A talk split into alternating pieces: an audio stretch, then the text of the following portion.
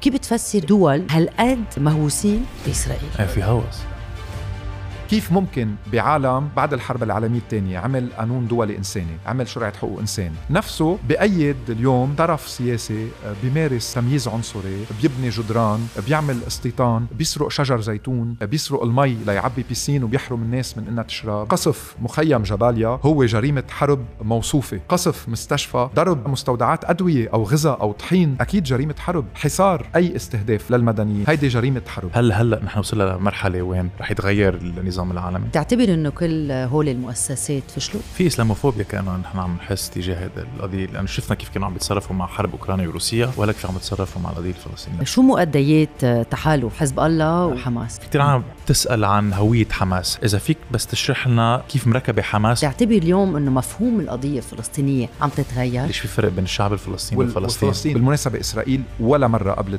93 استخدمت عبارة فلسطيني بيقولوا عرب. معناتها بيقدروا يقعدوا بحيلا بلد عربي. نحن عنا هالأرض. أنتم عندكم العالم العربي روحوا. بدي افهم هيدي العلاقة بين شو صار باليهود كيف عم بيرجعوا يرتكبوا هول الجرائم اللي صارت فيهم هلأ تجاه الشعب الفلسطيني؟ في مرحلة معينة الجنود الإسرائيليين كانوا يشتموا بالألماني أسرى فلسطينيين. J'ai eu le temps de, de réfléchir sur la condition humaine.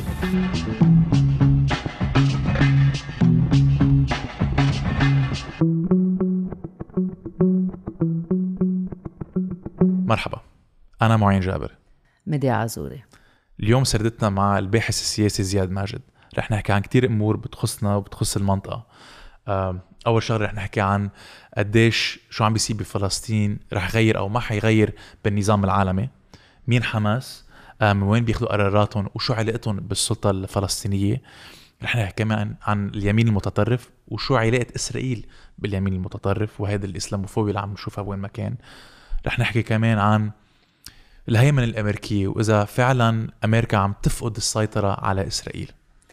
ورح نحكي كمان عن هوس الغرب بإسرائيل وكيف بيترجم لسياسات آه، خارجية. كمان رح نعرف على المصطلحات يلي عم نستعملهم اليوم. قانون دولي جرائم الحرب آه، جرائم إبادة. ضد الإنسانية التطهير عرقي والإبادة آه، جمعية. رح نحكي كمان عن اليسار آه، حديث ودوره بشو عم بيصير آه، اليوم وكمان شو هي عن جد القضية الفلسطينية. صح. مثل العادة إذا حبيتوا شو عم نعمل وبدكم إيانا نحن نحافظ على استقلاليتنا ونضلنا عم نكفي. آه فيكم تروحوا على patreon.com slash سردة after dinner كمان تقدروا تحصلوا على الحلقات قبل بوقت. آه تشوفون بلا دعايات آه تقدروا كمان تساهموا بالقرارات آه اللي نحن بناخدها بالنسبة ل عن شو بدنا نحكي ومين بدنا نعزم وشو كمان بدي.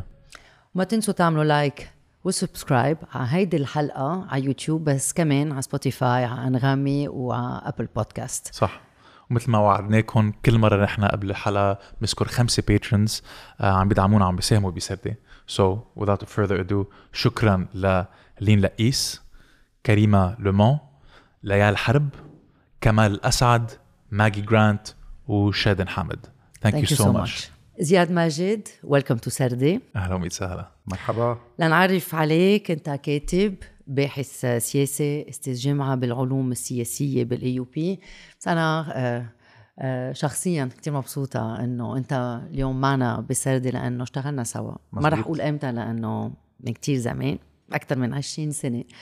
ف مبسوطين لأنه آه، اليوم بهالحالة آه، كان جاي على بالنا نشوف إذا بدك الحالة بس من آه، من آه، طب إذا بدك global okay. صح. عم بسمع هيك مصطلحات لعالم الشمال لعالم الجنوب لأنه كل العالم صارت منخرطة بالسياسة خاصة ورا شو عم بيصير بفلسطين. آه، ما نبلش أول شيء عن هذا الصراع بين عالم الشمال وعالم الجنوب.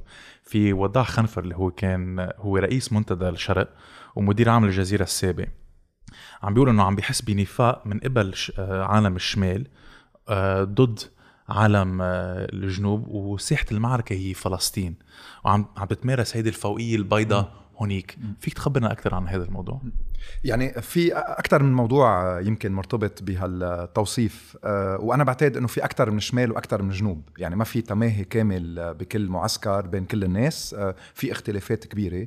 بس أكيد اليوم أه، إذا الواحد بيراقب المشهد السياسي والمشهد الإعلامي أه، ببين إنه أه، في فرز عم بيصير كتير حاد. بين أمريكا وجزء كبير من الدول الأوروبية الغربية وحتى أوروبا الوسطى كمان من جهة وبين آه، أمريكا الجنوبية وأفريقيا وعدد من دول آه، آسيا, آسيا. من جهة تانية. وهيدا بيعطي على فكرة آه، شمال جنوب أو بيعطي على فكرة دول كانوا يسموها دول المركز الرأسمالي ودول الأطراف. بس بعتقد أنه كمان إذا الواحد بفوت على التفاصيل بيلاقي أنه بالشمال في كتير قوى سياسية وتيارات وأحزاب ومثقفين منهم أبدا مع مواقف الحكومات الغربية. وممكن يلاقي أنه بالجنوب في محلات بالعالم العربي مثلا أو بدول تانية آه، الحكومة الهندية. آه، مواقفها آه، أقرب للمواقف الإسرائيلية أو على الأقل لمواقف بعض الدول الغربية. فاكيد في شيء عم بيتغير بالعلاقات الدوليه بالعالم وأوكرانيا كانت كمان مسرح ببين حجم التغير. بس هلأ بالحالة الفلسطينية وصل بالخطاب لمحل كتار ما كانوا متوقعين إنه يكون هالقد حاد وحتى عنصري بمحل ما تجاه الفلسطينيين. في إسلاموفوبيا كانوا نحن عم نحس تجاه هذا القضية لأنه شفنا كيف كانوا عم بيتصرفوا مع حرب أوكرانيا وروسيا وهلأ كيف عم يتصرفوا مع القضية الفلسطينية. تماما. في آه بعتقد في عدة آه يعني ظواهر بتفسر شوي الموقف الحد لأنه مرقت فترة من حوالي ال 15 سنة لهلأ إذا الواحد بيشوف تصويت الجمعية العمومية على القرارات الخاصة بفلسطين آه كانت كتير مقبولة. يعني بقي في خمس ست دول غير إسرائيل بصوتوا مع إسرائيل. أمريكا وكندا وأمرار دول صغيرة مثل آه، جزر مارشال أو أحيانا ممكن تشيكيا أحيانا آه، هولندا. في هنغاريا كمان وهنغاريا من وقت ما اجى أوربان آه، صحيح. رئيس حكومة. بس بال... فبالتالي كان واحد بفكر إنه بداية التغير بالموقف تجاه فلسطين قائمة. تفاجأنا باللي صار بعد 7 تشرين أول. بعتقد إنه الإسلاموفوبيا اللي عم تنمى كتير بالمجتمعات الغربية ومش صدفة إنه بإيطاليا اليمين المتطرف ربح ذكرنا أوربان بهنغاريا. هلا مؤخرا بسلوفاكيا بفرنسا مرتين مارين لوبين توصل على الدور الثاني. السويد اللي هو يعني تاريخ الاشتراكية الديمقراطية ربح اليمين المتطرف فيه. آه، طبعا ظاهرة ترامب آه، بأمريكا آه، بولسونارو بالبرازيل. ففي صعود لليمين المتطرف اللي بكل خطابه رغم إنه خلفيته الثقافية معادية للساميه إنما صار عدائه للإسلام ولل يعني الإسلاموفوبيا أعلى بكتير. وبالتالي بيعتبر إنه إذا الإسرائيليين بيقضوا على جزء من الفلسطينية بيشبه شوي العلاقة الكولونيالية مع الأنديجان بالزمانات أو مع السكان الاصليين انه بنقضي على جزء منهم التفوق الأبيض آه، آه، بيثبت حاله. فهيدا لعب دور كتير كبير واللي لعب دور كمان آه، بعتقد هو وسائل الإعلام المرئية اللي صارت بتبث 24 ساعة على 24 بتستخدم نفس الكلمات نفس الصور وفي نزع للأنسنة عن الفلسطينية بيطلعوا ستاتستيك بيطلعوا أرقام. بينما بحالة الضحايا المدنيين الإسرائيليين بيعملوا قصص حولهم حول أحلامهم مشاريعهم عيالهم ألعابهم لما ف... فبيبين البعد الإنساني بمحل وبيختفي بمحل آخر. وهذا كمان لعب دور. وطبعا في بالمرحلة الحالية وهم كان عم بيروجوا له الأمريكان بتواطؤ من حكومات عربية وأوروبية إنه بنقدر نعمل سلام بالشرق الاوسط وبنقدر نعمل تطبيع بالعلاقات آه، بين الإمارات والبحرين ومغرب وسودان والسعودية كانت عم بتفاوض ودول تانية وأوريدي في مصر والأردن ومعناتها بنغيب الفلسطينيين نهائيا عن المشهد وبيمشي الحال. تبين بعد آه، سبعة تشرين إنه مش مزبوط. من دون الفلسطينية ما في لا سلام ولا حل بالمنطقة. آه، فهيدا كمان عمل بعتقد إرباك وخلى ردة الفعل تكون آه، جدا عالية. آه، كمان تجاه حماس لأنه الهوية السياسية لحماس عم نحكي عن إسلام سياسي الإسرائيلية ركزوا على فكرة أنه حماس بتشبه اللي عملوا العملية بالباتاكلان بباريس بال 2015 هيدا 11 أيلول اللي خاص فينا مثل 11 أيلول نيويورك. فهيدي المماهات والمحاكاة اللي عملوها الإسرائيليين بالمقارنة المقارنه بين أطياف الإسلام السياسي آه، وصلت كمان بمحل ما آه، للتأثير على الرأي العام. سؤال آه، أنت بتعتقد إنه the world order يعني النظام العالمي رح يتغير من هذا من وراء هذا الشيء؟ أنت قلت إنه بلا الفلسطينيين ما حيكون في سلام. هل هلا نحن وصلنا لمرحلة وين رح يتغير النظام العالمي؟ في يعني في علامات على بدايات تغير بالنظام العالمي بس بعتقد كتير بكير آه، القول إنه موازين القوى تغيرت بالعالم. آه، بعد أمريكا هي القوة الأولى وبفرق كتير كبير. آه، الحكي هو عن قوة تانية منافسة لها هي الصين. بس منافستها هي بالاقتصاد وهي بحجم الحضور بآسيا. روسيا اللي كان يقال إنه عم تنافس أمريكا بالنهاية بين إنه ما بتقدر تحسم حرب بأوكرانيا. حسمت حرب بسوريا لأنه الغرب ما تدخل بس بأوكرانيا آه، ما قدرت تفرض نفسها واقتصادها صغير. وعلاقاتها الدولية كمان محدودة.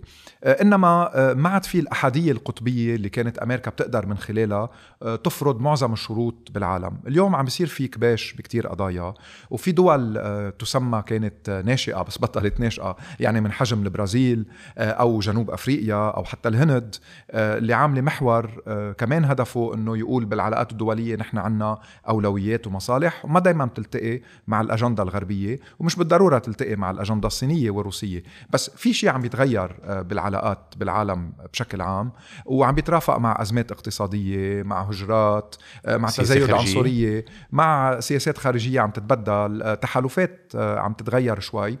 والاتحاد الأوروبي ضعف آه، والبريكزيت اضعفوا ففي كتير أمور آه، الواحد بيقدر يراقبها. اليوم الصراع بفلسطين خلى بعض تناقضاتها تظهر أكثر بس هي موجودة من فترة وعم تتطور صار لها فترة. بس أنا حذر من الحسم بأنه رايحين على يعني نظام عالم جديد. ما في بعد موازين قوى كتير متغيرة. إنما بلش يصير في فقدان للهيمنة المطلقة الأمريكية. هلا الشعوب كمان آه، ممكن آه، ممكن يغيروا آه، هيدا هيدا ال system يلي كنا عايشين فيه. كنا عم نفكر هديك مرة إنه ليه هالقد في مظاهرات برا؟ عم نحكي عن لندن عم نحكي عن باريس نص مليون واحد بلندن. نص مليون واحد بلندن ووين ما كان عم نشوف مظاهرات. في في في شغلة عم بتصير بهول الناس. أول شيء في مش بس عرب. هن عم بيعملوا المظاهرات. بس في كمان هيدي حالة ال first second and third generation يعني هول الناس يلي عايشين اليوم بانجلترا أو بفرنسا أو بأمريكا العرب كمان. يعني. العرب إيه. يلي dual citizen يلي هن كمان ما عم بيفهموا شو عم بيصير وعم بيرجعوا بيتذكروا إنه طيب يا جماعة إنه هالقد كنتم مسيطرين علينا وهالقد كنتوا عم تعطونا دروس. يعني عم بتشوف اليوم الحكي تبع الناس عم نحكي عن عن الشعب عن الناس يلي بيحكوا عن على ال social media وهيك. إنه ما ترجعوا أنا اليوم إنه تعطونا درس. إنه اليوم أنتم مش ضابطة معكم. خلص إنه بليز إنه فكوا عنا شوي إذا بدنا إيه، إيه، نقولها بهيدا هي الطريقة صح وهيدا يعني تماما هيدا اللي عم تقوليه آه، بيشبه الفكرة إنه ما في شمال آه، بنقدر نصنفه كأنه آه، كتلة ما فيها إيه. تنوع وما فيها مغايرة للوجهة الرسمية. فمثلا موضوع المظاهرات إذا الواحد حتى بيشوف الكامبسز الجامعات الجو الأكاديمي وجو الطلاب. كمية الأنشطة التضامنية مع الفلسطينيين صح. بالجامعات الأمريكية حتى بكثير جامعات آه، أوروبية آه، عالية وما بس من طلاب آه، عرب أو من أصول عربية أو مهاجرة لا حتى من أشخاص يعني مولودين وأهلهم من نفس البلد ومنهم من من هجرات مختلفة. بتنشاف كمان بالنقابات. بتنشاف بال social movements بكثير مجموعات آه، من اللي مثلا اشتغلوا مع ال Black Lives Matter بأمريكا آه، اللي هلأ عم بيقولوا Palestinians' lives matter صح. أو من مجموعات آه، كان عندها هواجس بيئية بس كمان إنسانية بمحل ما. عم تحكي عن ازدواجية المعايير عم تحكي عن فكرة إنه الفلسطينيين من حقهم الحياة الكريمة وإنه الوسائل الإعلام عم بتساهم بالتحريض عليهم وبنزع إنسانيتهم. ففي كتير شغلات عم تصير كمان وال social media بتلعب دور إيجابي. يعني أمرار ممكن تلعب دور سلبي كمان بال fake news وبعبارات ومصطلحات بغير محلها. بس بتلعب دور آه، إيجابي بنقل معلومات بنقل صور بنقل تجارب وبخلق تحالفات. بعتقد هذا التحدي الكبير للموضوع يعني القضية الفلسطينية أو لقضايا تانية تحررية إنه كيف ينعمل تحالفات آه، تكسر القسمة شمال جنوب أو مين معنا ومين معهم آه، على طريقة بوش بعد 2001 أنه اللي مش معنا مع الإرهابيين أو حتى على طريقة بن لادن يعني أنه في فسطاطين بالعالم يا هون يا هون. هيدي الأحادية تاعت الشر والخير هي مقدمة لحروب ما بتخلص. فمفيد كتير أنه آه، مع القوى التقدمية مع طلاب مع جمعيات مع اللي بيعملوا مظاهرات. exactly يصير في تفكير آه، بيميز بين الأمور وبيخلق تحالفات إنسانية آه، بتتخطى الحدود الجغرافية والثقافية واللغوية وغيرها لأنه هيدي هي المساهمة بتحويل القضية الفلسطينية لشيء بيشبه قضية التحرر من الابارتايد أو من النظام التمييز العنصري بجنوب أفريقيا. نجحوا بهال بهالمعنى الجنوب أفريقيين والفلسطينيين كانوا بلشوا ينجحوا فيه قبل حكومة نتنياهو والاستيطان اللي ازداد وكمان قبل آه، يعني الانقسام الفلسطيني الخطير بين حماس والسلطة ووصول الطرفين آه، كمان لمأزق كتير كبير آه، وفينا نحكي عنه يمكن بعد شوي. أنا كنت بدي أسألك كنا عم نحكي عن الشعوب والمظاهرات وهيك أنت عايش بفرنسا. شو صار؟ شو صار بفرنسا لياخذوا هيك موقف؟ شو شو يعني لما بنرجع بنسمع آه، آه، خطاب أو حكي شيراك لما راح ب 96 على القدس وعم بيقول لهم إنه أنتم الشغلة الوحيدة يلي عم تعملوها عم تستفزوا الشعب الفلسطيني. حتى اليوم إذا بنشوف آه، مش خطاب كان مقابلة مع فيلبان. حكيوا وعم بيفسر إنه ما راح يوصلوا ولا محل إذا إذا بيكملوا. هين عم بيحكي عن عم بيحكي عن الإسرائيلية. طب هيدي هيدي الدولة هيدا البلد تبع هيدي فرنسا يعني حريه التعبير la Déclaration des droits de l'homme اليوم لما بيصير في مظاهره إيه بدفعوا 135 يورو لكل شخص ظاهر تظاهر أو آه. آه آه آه مثل ما قلت رفع العلم الفلسطيني. طب إنه كيف بتفسر هيدا هيدا ال attitude تبع ماكرون؟ وكيف بتفسر إنه هالقد دول عم نحكي عن الحكومات وهيك هالقد آه، آه، مهووسين بإسرائيل؟ في هوس. لا مزبوط في هوس 100% يعني حتى في في حالة هستيريا صارت بعد 7 تشرين بوسائل الاعلام وبالتصريحات م. الرسمية.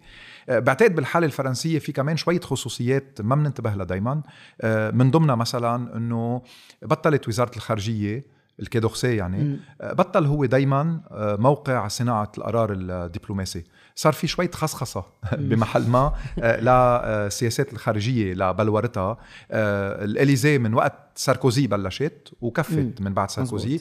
الإليزي صار مركز لصناعة القرار بالسياسة الخارجية أكثر من الوزارة نفسها. وهذا بيعني إنه اللي عندهم آه، يعني تجارب دبلوماسية اللي عندهم آه، خبرة اللي بيعرفوا المصطلحات بيعرفوا آه، البروتوكول الدبلوماسي حتى أو الاتفاقيات الدولية وغيره بطلوا دايما هن اللي عم بيقرروا. صار في مستشارين آه، أو صار في مراكز أبحاث هول ال think tanks على الطريقة الأمريكية أو لوبيات أو أصحاب مباشرين آه، للرئيس الموجود عندهم قدرة تأثير أكثر من الخارجية. وهذا كمان حتى بأمريكا يبدو عمل إشكال وبلينكن اعترف فيه إنه في حدا استقال وفي مجموعة مضوا petition فيها اعتراض على اللغة وعلى القاموس السياسي اللي عم يستخدم وموجوده باكثر من محل. فهيدا من ناحية. من ناحية تانية خصوصية فرنسا الثانية اللي هي شوي خلتهم آه، يخافوا آه، أو أو يعبروا بطريقة هستيرية عن دعمهم لإسرائيل. آه، كمان مرتبطة بالمزايدات اللي اليمين المتطرف فرضها على كل المشهد السياسي. صار اليمين العادي وجزء من الوسط وحتى جزء من اليسار الاشتراكي القديم آه، ملزم بالمزايدة بتأييد إسرائيل لحتى ما ينقال أنه في معاداة للسامية أو آه، لحتى ما ينعمل آه، توتر مرتبط بهالموضوع اللي هو موضوع ابتزاز دائم ببلد مثل فرنسا هو ثالث بلد ديموغرافيا لحضور يعني اليهود اليهود الفرنسيين وهو أكبر بلد أوروبي لجهة حضور المسلمين الفرنسيين أو المهاجرين المسلمين المقيمين بفرنسا. فعندهم كمان هيدا الخوف من صدامات آه، ممكن تتطور آه، بظل آه، احتقان بالضواحي عنف شرطة ففي في هيدي المسألة كمان. وبزيد عليها أخيرا أنه وسائل الإعلام المرئي ضخمت حجم الانحياز الفرنسي لإسرائيل. بالزمانات كنا بنحضر الساعة 8 أخبار بس. وتاني يوم نقرأ الجرايد بنشوف إنه الجرايد مقبولة فيها شوي تنوع فيها مهنية. وبعدها لهلأ هيك يعني إذا الواحد بشوف الجرايد آه، على الأقل لو موند ليبراسيون ميديابار في تفكير نقدي شوي في طبعا. وفي تنوع بالمقالات وفي مقاربات وتغطيات منا منا ابدا عاطلة. المشكلة هي وحتى الراديوات مقبولة كمان يعني بتترك مجالات للحكي. التلفزيونات آه، الخاصة بشكل أساسي آه، هي اللي كل 15 دقيقة فيها نشرة أخبار. وكل نص ساعة فيها talk show آه، بيجيبوا عليه كمان صار في استسهال لأنه تعمل بلاتو آه، تجيب عليه ضيوف. هن نفسهم خبراء بأوكرانيا وخبراء بمالي وصاروا خبراء هلأ بفلسطين. وبكرة إذا بصير في بالفلبين خبراء بالفلبين. فصار في خفة آه، غير مسبوقة كمان بسبب هيدا النمط من التغطية التلفزيونية. وصار المصطلح الغلط بدل ما ينقال مرة الساعة 8 بينقال 24 مرة بالنهار. فجزء من الناس بتصير تعتبره كأنه بديهي يعني كأنه التاريخ مثلا بلش ب 7 تشرين وبزيد عليها إنه الجرح الفرنسي من موضوع الباتاكلان والعمليات اللي صارت بباريس دغري اللوبي الإسرائيلي اشتغل وكل اللي كانوا يطلعوا كان مثل في آه، كلمة سر إنه بتعملوا دغري آه، مقارنة بين 7 تشرين الأول وبين العمليات اللي صارت آه، بفرنسا أصلا قال ماكرون وقالها ماكرون و... شو قال بالضبط؟ قال إنه إنه ما فينا ننسى شو صار بالباتاكلان. Nous, Français, nous savons dans notre chair ce qu'est cette douleur. Nous avons, nous aussi, pleuré des victimes fauchées dans une fête, dans l'insouciance de la jeunesse. سو عم بيشب آه اذا بدك عم بيشبه يلي صار ب 7 تشرين باللي صار بالباتاكلون مثل ما الاسرائيلي بيشبهوا الهولوكوست بشو صار ب 7 تشرين هيك On October 7th, when I was sitting in my safe room, monsters, just like our people did in the Holocaust, they were trying to smoke them out of their rooms, just like the Nazis, just like the Nazis did to us. إيه تماما بيقولوا قال من بعد الشوا ما عاد آه، يعني ما تعرضوا بيوم واحد لهالقد خوف و... و... وخسائر وقتل إيه. هلأ أنا بعتقد صار الواحد فيه يقول شغلة بدون ما يكون عم ببالغ كمان آه، فيما يخص آه، فرنسا بس أكثر من فرنسا آه، في مخيلة كولونيالية ما راحت تماما. يعني حرب الجزائر آه، ما صار لها كتير زمان خالصة و... و... وقسم كبير من الفرنسيين اللي عايشين اليوم بيتذكروها كتير منيح. والجزائر هي بالوعي السياسي الفرنسي جرح أساسي لأنه أولا انهزموا طلعوا من الجزائر ثانيا بعد ما طلعوا انطرد فرنسيين وجزائريين تعاملوا مع فرنسا من الجزائر. وبعدين صار في الحكي ال- اليميني المتطرف بآخر آه، عشر سنين آه، اللي هو عن الجران رومبلاسمون أو إنه جايين هلأ باجتياح معاكس آه، المهاجرين من شمال أفريقيا ومن أفريقيا ال- السوب سهريان اللي تحت الصحراء إنه جايين يجتاحوا أوروبا ويبدلوا ثقافتها وشعوبها. وعمل هالشي هستيريا لها علاقة بالحجاب. صار في حتى يعني خروقات لمفهوم العلمنه آه، بالدستور الفرنسي اللي هي إنه الدولة علمانيه ومحايدة تجاه الفعل الديني. يعني أنا ما خصني أنت كيف تلبسي أو شو بتعملي بس أنا كدولة ما بتميز. ما بميز واللي بيشتغلوا بالدولة ما مفترض يعلوا هويتهم الدينية أو يبينوها على حساب هويتهم الوطنية. بس أنا ماني شرطة لروح لاحق المرأة إذا محجبة أو مش محجبة وهلأ صار في إذا لابسة عباية أو مش لابسة إيه. عباية. يعني صار في هستيريا العلاقة بموضوع الهوية بشكل خاص فيما يتعلق بالإسلام.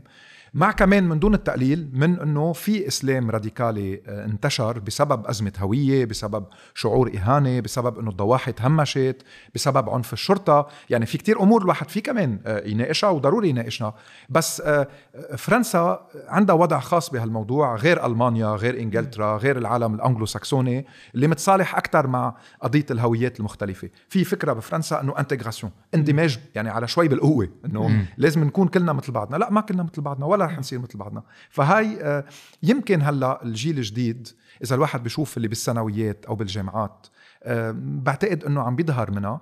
آه، بس كمان المشكلة هي بعدين بأمريكا أو بفرنسا أو بغيرهم. هل كل هول اللي عم يتظاهروا أو اللي مواقفهم مختلفة أو اللي رافضين الخطاب العنصري السائد بيروحوا بينتخبوا؟ مش أكيد. المشكلة. لأنه عندهم رح يترجم ل إيه ما بالضروره عندهم مثلا رفض للنخبة السياسية. آه عندهم كيف تصرفها هي؟ تماما. عندهم أولويات بيئية تضامنية آه، ضد العنصرية. إيه، اجتماعية. بس ما بالضرورة يلاقوا مرشحين يروحوا يصوتوا لهم ويعملوا آه، حشد انتخابي لهم نفس الأمر بأمريكا ويمكن يكون أخطر. يعني جناح اليساري بالحزب الديمقراطي اللي هو كتير معترض على أداء بايدن وعلى أداء الإدارة الأمريكية الحالية. إذا ما صوت لبايدن بالانتخابات يعني بيمرق ترامب. آه، فكمان رح يتعرض لابتزاز إنه معناتها إذا أنتم هلأ معترضين على بايدن يا محلى بايدن قدام ترامب إذا اجى ترامب. شو بيعملوا بهالحالة؟ بيصوتوا لبايدن بيعتبروا إنه منسامحك على كمية مواقف بمنتهى السوء آه، ارتكبتها آه، بالفترة الأخيرة ولا منقصك حتى لو كان الثمن يطلع ترامب. فهيدا كمان بيوصل على بدي ما بدي أقول أزمة الديمقراطيات بس كمان شو معنات اليوم النظام الديمقراطي؟ آه، بظل مشاركة عالية منخفضة آه، نمط المرشحين قديش القضايا الداخلية أهم من القضايا الخارجية قديش أمرار القضايا الخارجية بتعكس آه، قضايا داخلية العلاقة بالثقافة بالسلوك. فموضوع شائك بس ما في شك أنه بده يكون بالمرحلة القادمة هو الموضوع الأساسي. سؤال هلأ نحن عم نحكي عن يعني كيف كل العالم عم تنزل على الشارع كيف كل العالم عم تتضامن مع القضية الفلسطينية ونوعا ما في الاينمنت إذا بدك بشو عم بيجربوا يعملوا القوى بفلسطين وشو عم تعمل الشعوبة. بس فعلا يعني اليسار الديمقراطي أو يعني the leftists عندهم دور بتغيير هيدي السياسة عندهم دور بشو رح يصير بفلسطين ولا لا؟ بعتقد ميدانيا دورهم كتير محدود. يعني ميدانيا بمعنى القتال والمعارك والقدرة على ما بالضرورة على العمل العسكري بس حتى على تحمل كمية الضغط اللي عم بيتعرضوا له الناس بغزة والمجازر اللي عم ترتكب بحقهم والحضور اليساري ميدانيا بعتقد إنه صار محدود ومش بس بفلسطين أو بما يتعلق بالقضية الفلسطينية بكتير قضايا نزاعية آه، بالعالم. فينا يعني نحكي شوي آه، أكيد. نقطة عن هالموضوع. بس بعتقد إنه دور اليساريين آه، على صعيد إنتاج خطاب سياسي والتاكيد على مفردات سياسية معينة بتواجه المفردات الإسرائيلية أو مفردات داعمي إسرائيل. يعني بتذكر بموضوع الاحتلال بموضوع التمييز العنصري بموضوع الاستيطان آه، بموضوع الكولونيالية وبأنه هيدا أطول احتلال بالتاريخ المعاصر آه، المستمر. بتذكر بالحصار بتخلق شبكات تضامن وتحالف عالمية على طريقة اللي كان بلش ينعمل ببورتو أليجري بالبرازيل بالمنتدى الاجتماعي العالمي اللي كان يجمع عشرات ألوف الأشخاص من كل العالم ليجرب يبني تحالف سياسي اجتماعي ثقافي آه، آه، قاب يعني آه، بيتخطى الحدود. ففي دور مهم لليسار وإجمالا معظم اللي عم بيكونوا بشبكات التضامن وبالتظاهرات اليوم جايين من خلفيات يسارية. بس مش اليسار الاشتراكي التقليدي الأوروبي اللي علاقاته باليسار الصهيوني بسبب الاشتراكية الدولية الإسرائيلية بفترة آه، بسبب تراث حزب العمل الإسرائيلي بفترة آه، بعده مرتبك وأقرب ل آه، أو موقف إسرائيلي أو موقف شوي محايد بمحل ما. اليسار الجديد واليسار أحيانا الشيوعي واليسار التروتسكي ويسار الحركات الاجتماعية ويسار المثقفين بالغرب على الأقل هو المتضامن مع الفلسطينيين مش اليسار آه، تاع الحزب الاشتراكي الفرنسي أو ال social democrats بالدول الاسكندنافية آه، اللي كتير ملبك يعني وإرباكه سيء. أنا عم بسأل هذا الشيء لأنه مثل ما عم نشوف مثلا بلبنان أنه حزب الله محتكر هذه القضية محتكر الحدود. نحن كشعب ما فينا نعمل شيء فينا ننزل نتظاهر نرفع الأعلام وها هي. هذا هو اللي بعتقد إنه we're stuck between the rock and the hard place. ما كتير فينا نعمل شيء عن الموضوع. بعتقد كمان هذا الشيء بيطبق عند الفلسطينيين عند السوريين عند العرب بشكل عام. فكيف فينا نكسر هذا الشيء؟ إيه. هلا هيدا بيفتح على موضوع آه، له علاقة كمان بكل التحولات اللي صارت ب آه، التفكير اليساري وبقوى اليسار وبالمجتمع اللي نحن أو المجتمعات اللي نحن فيها. يعني بقي اليسار بالعالم مش بس بمنطقتنا هو اللي آه، بروح على الكفاح المسلح على حركات تحرر الأحزاب الشيوعية مدعومة كانت بفترة من الاتحاد السوفيتي أو حتى من دون الاتحاد السوفيتي خاضت حروب آه، عصابات أمرار الجريه يعني بأمريكا الوسطى آه، شاركت بثورات آه، بفيتنام كانت مختبر عسكري سياسي إلى آخره. بس في شيء تغير كتير بالثقافات السياسية اليسارية وبالثقافات السياسية بالعالم بشكل عام. وانحصر الحضور اليساري بالصراعات المسلحة أو بالقضايا الكفاحية. يعني بمعنى أنه آه، في جيل يساري جديد بكتير دول آه، تربى على فكرة جديدة العنف المسلح بطل موجود فيها. آه، والتحولات بالمجتمعات نحو أو إذا كانت مسلمة اعتبار الإسلام هوية سياسية مش بس دينية. وإذا حتى إذا كانت غير مسلمة يعني هويات تانية وطنية آه، آه، هويات قبلية أحيانا آه، صار في تبدل بهيدا المفهوم الهوياتي للصراعات. وإذا بنشوف الوضع العربي تجارب اليسار كانت إما بالسجون كانوا معتقلين سياسيين بكتير أنظمة عربية أو اللي ادعوا إنهم يساريين على طريقة البعث أو على آه، طريقة أنظمة آه، اليمن الجنوبي أو غيره انتهوا بأشكال من الاستبداد المتوحش اللي ما بتشجع حدا إنه يعني يعتبر حاله متماهي معهم. بيبقى في الحالة اللبنانية والفلسطينية اللي كانت مقدمة نموذج مغاير يعني الحزب الشيوعي اللبناني أو منظمة العمل خلال الحرب وخلال جبهة المقاومة من ال 78 ضد الاجتياح الإسرائيلي الأول وبعدين بعد 82 ضد الاجتياح الثاني لغاية نهاية الحرب. كانوا الشيوعيون يعني كانوا العمود الفقري للمقاومة العسكرية والسياسية. بس التحولات على الساحة اللبنانية وتطور قوة حزب الله العسكرية والتمويل اللي هو كتير مهم بأي عمل مسلح وسياسة النظام السوري ومجموعة أمور بما فيها كمان أنه تحويل المقاومة لأداة سياسية ضمن منظومة إقليمية خلت اليساريين ينكفئوا عن المقاومة العسكرية وخلت حزب الله يصير القوة الأولى.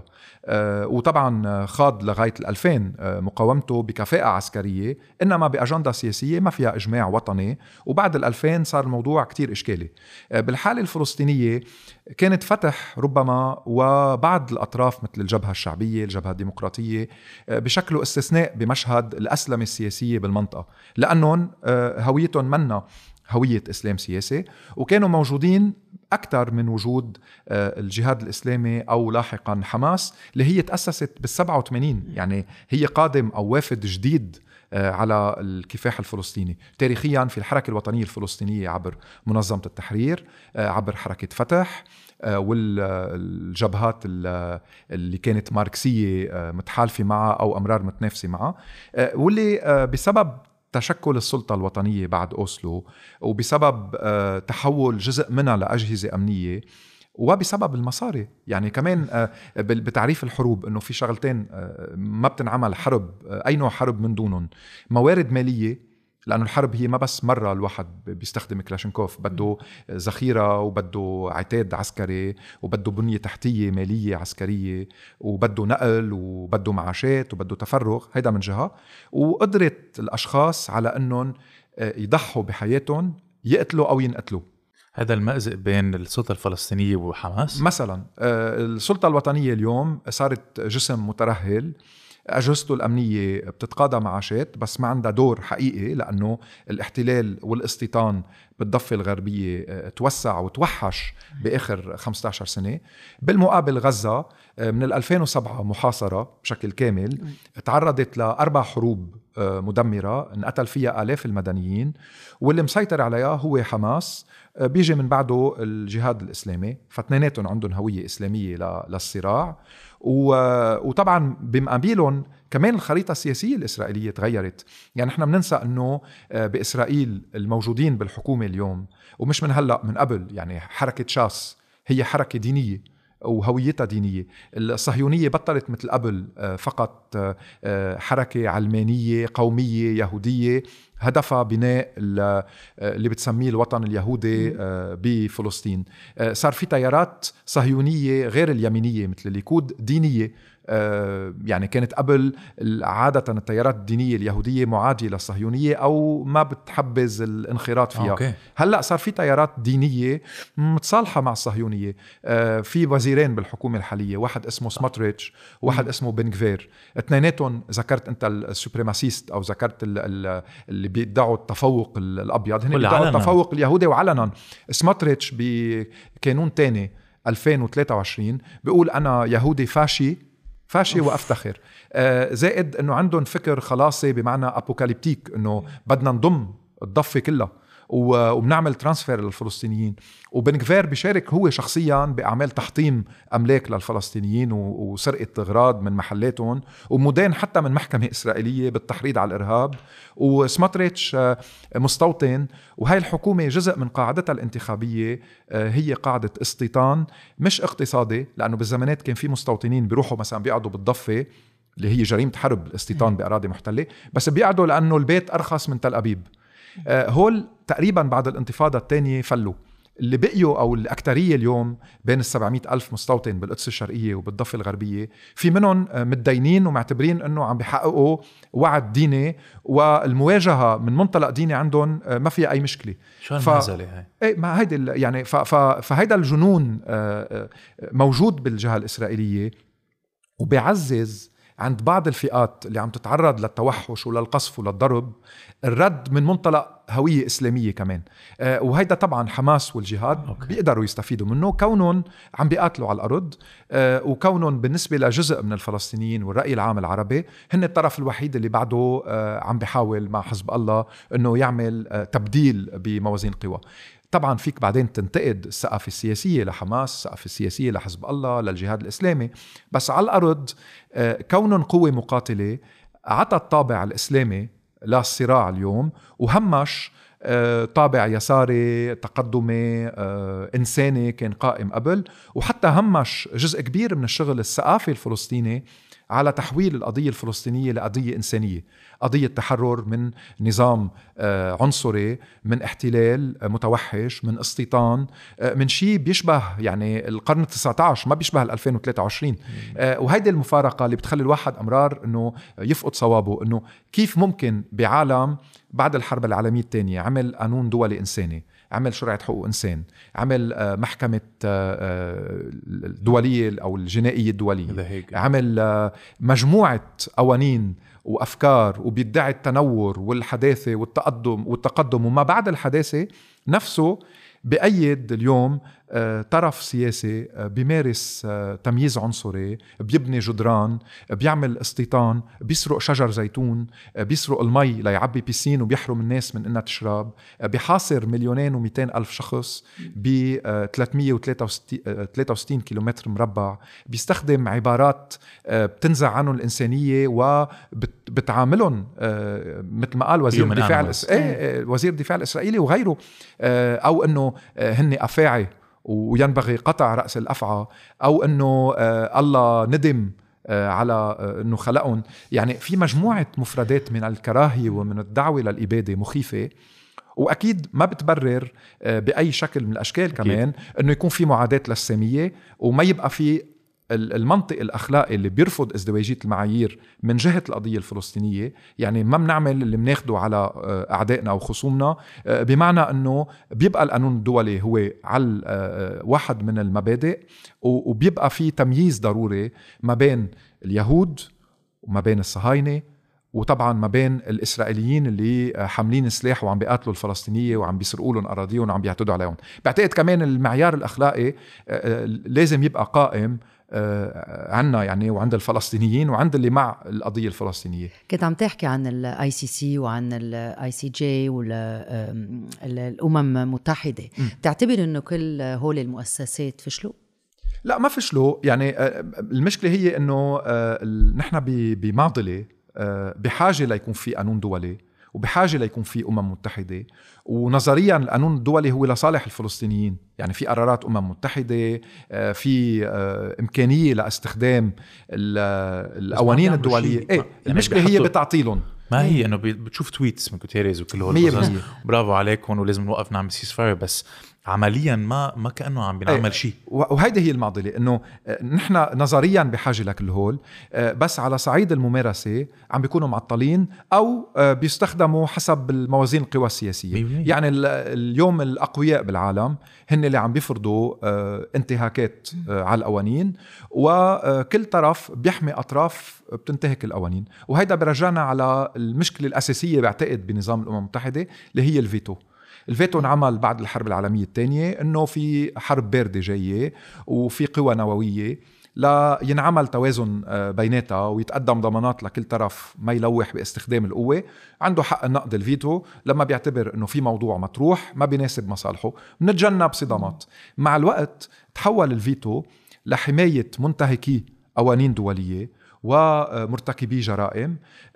أمريكا مثلا استخدمت الفيتو 54 مرة آخر مرة هلأ ضد وقف إطلاق نار 54 مرة لحماية إسرائيل أو من إدانة أو من قرارات ممكن تحطها تحت الفصل السابع يعني تفرض عليها عقوبات إلى طبعا بتوصل لمحلات بعيدة في حال ما احترمت قوانين معينة. روسيا استخدمت الفيتو 14 مرة لتحمي النظام السوري من كمان إدانات بعد ارتكابه آه، جرائم حرب وجرائم ضد الإنسانية بسوريا. الصين استخدمته أكثر من مرة لأسباب تانية. بالزمانات فرنسا وبريطانيا لوحوا باستخدامه لحماية مصالح كولونيالية. فالفكرة هي أنه أولا لازم تخطي الفيتو وفي كان مشاريع انعملت من حقوقيين إنه إذا ما بنقدر نتخطاه هلأ لأنه ما رح تقبل الدول الكبرى انها إنها تتخلى عنه. على القليلة بنحط شروط لإستخدامه وهالشروط ما بتتضمن استخدامه لما يكون في حكي عن جرائم حرب أو جرائم ضد الإنسانية. بس هيدي كمان بدها موازين قوى وبدها lobbying وبدها إنه يقتنعوا يمكن بس فرنسا وبريطانيا بتمشي بالمشروع بس لا الصين ولا روسيا ولا أمريكا بيمشوا فيه. اولا لأنه هن مرتكبين جرائم حرب وجرائم بيتورطوا فيهم إذا بيتورطوا طبعا. ICC أو ICJ أكيد ولهيك منهم ماضيين حتى ال ICC ثلاثتهم. مشان هيك بدي أسألك المصطلحات يلي عم نستعملهم اليوم وكنت عم بتقول هلا جرائم حرب وجرائم ضد الإنسانية عم نحكي عن تطهير عرقي عم نحكي كمان عن اباده جماعيه عم بينخلطوا وفي آه، ما بعرف إذا كل الناس عم يستعملون بالطريقة المضبوطة. فيك آه، آه، هيك تشرح لنا تشرح لنا شوي المصطلحات يلي, يلي عم نستعمل نستعملهم ما استعملتهم هلا. بس اول شيء كمان نميز بين ال ICC وال ICJ للعالم اللي بركي ما إيه، بتعرف يعني. ال ICJ هي محكمة آه، لقضايا العدل يعني للتحكيم بين دول. بيجيها شكاوي آه، ممكن تكون شكوى مرتبطة بعقوبات آه، ممكن تكون مرتبطة بعقود ما تم احترامها. ممكن تكون مرتبطة بانتهاكات بجرائم عندها تحكيم. وعندها قرارات وعندها توصيات ومربوطة طبعا ب آه، يعني بالدول وبالأمم المتحدة لأنه الاختيارات فيها بتتم آه، من خلال تصويت آه، بالأمم المتحدة. ربما فيما يتعلق بأوضاع منطقتنا ال ICC أو المحكمة الجنائية الدولية دورها أهم أو دورها ممكن يكون فعال أكثر ولهيك في كتير دول منا ماضية على معاهدات روما اللي بتسمح للمحكمة الجنائية الدولية إنها تحقق بجرائم حرب أو جرائم ضد الإنسانية واللي كمان آه، بتخلي الدول آه، عندهم عضوية يعني آه، فيها. مثلا السلطة الفلسطينية انضمت ل... طبعا انضمت لل... ومضت وتهددت من الأمريكان ومن الإسرائيليين بعقوبات إذا بتمضي وبرضه مضوا وانضموا وبيقدروا يطالبوا بتحقيق. إسرائيل ولا مرة قبلت إنها تنضم. أمريكا منا ماضية على روما. آه، روسيا. لبنان. لبنان. روسيا. الصين. آه، كثير من الدول العربية و آه، يعني من الدول بشكل عام. ال ICC بتقدر تلعب دور لأنه إذا كان في عندها تفويض وقدرت تشتغل فيها تطلع مذكرات توقيف فيها تطلب بعقوبات ومفترض الأمم المتحدة تتابع شغلها وتطبقه. هلا طبعا إذا الدولة المعنية منا ماضية بحاجة لتفويض من مجلس الأمن لحتى تقدر المحكمة تشتغل وبمجلس الأمن نرجع لمعضلة الفيتو. مين بيحمي هالطرف مين بيحمي الطرف فبيعطل آه، الشغل. آه، بس هلا مثلا فيها تشتغل بغزة. كون السلطة الوطنية آه، ماضيين بس هل رح تشتغل بغزة أو بتعتبر إنه إذا ما حققنا كمان باللي صار ب 7 تشرين بنكون كأنه أخذنا يعني في في نقاشات كثير عم بتصير حول الموضوع. بس إذا آه، آه، نرجع لفكرة التعريفات يعني لحاول. شوي ميز بيناتهم. آه، جريمة الحرب هي الجريمة اللي بتستهدف المدنيين خلال الأعمال العسكرية بطريقة غير مبررة وبطريقة بتهدف لإلحاق الأذى فيهم بشكل مباشر أو غير مباشر.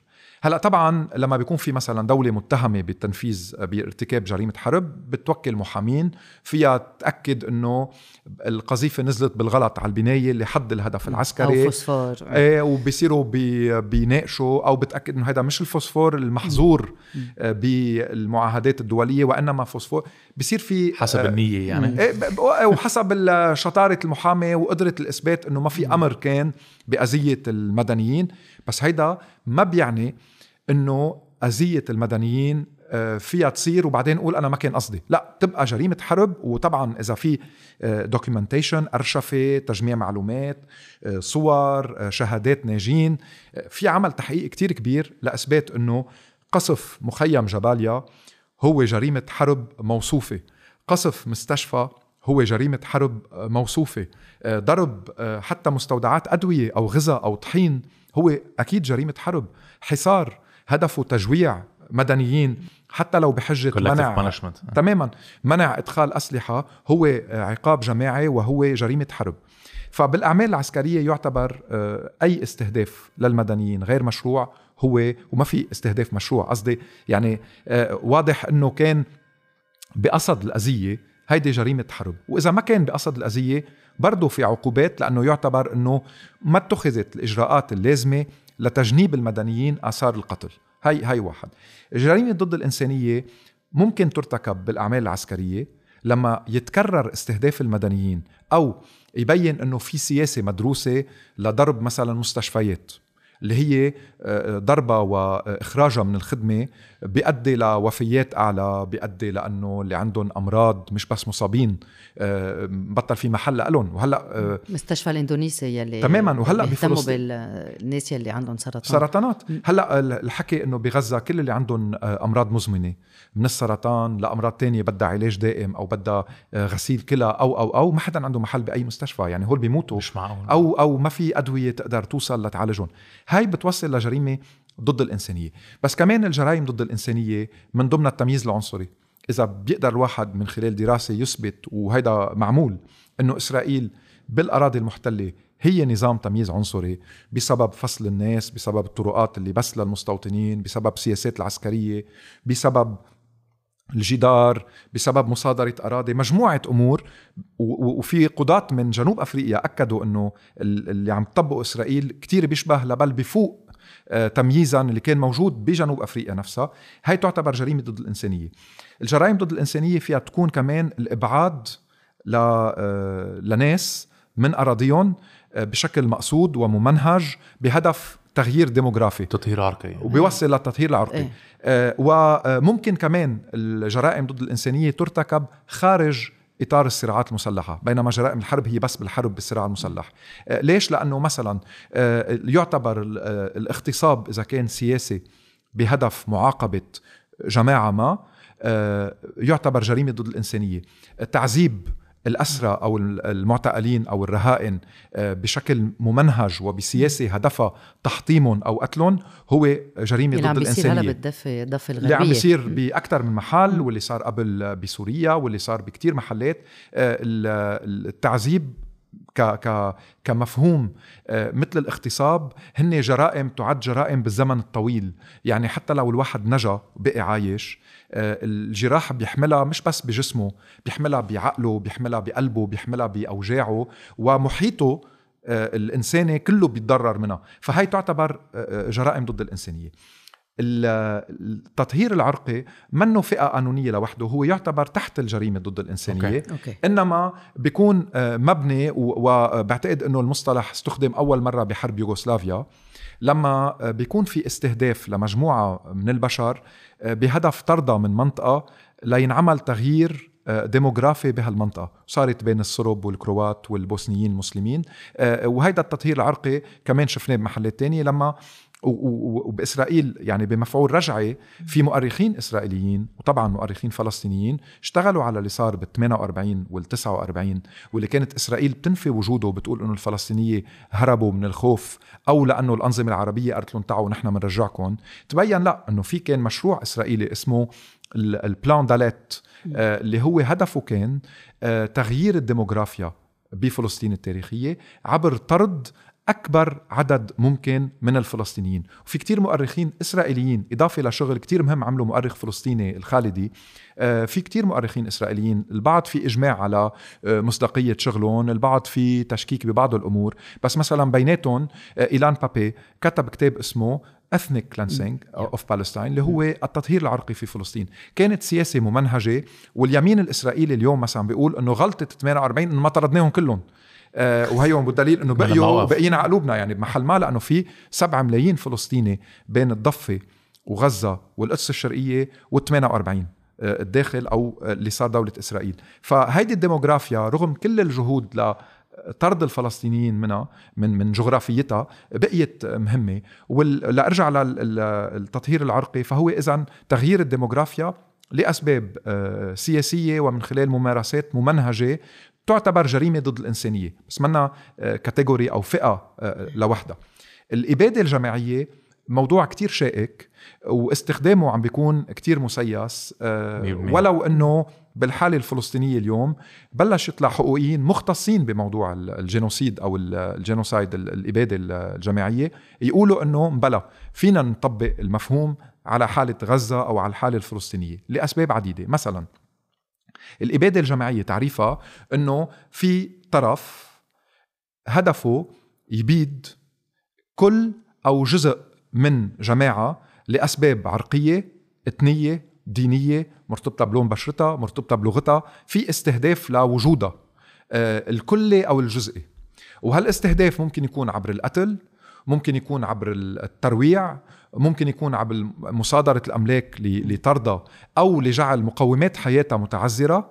آه، مثلا جوع مجموعة لفترة طويلة أو آه، آه، فروض عليها مجموعة أمراض وهي بتصير. يعني مثلا في أمثلة أمرار كتير بسيطة الواحد ما بيفكر فيها.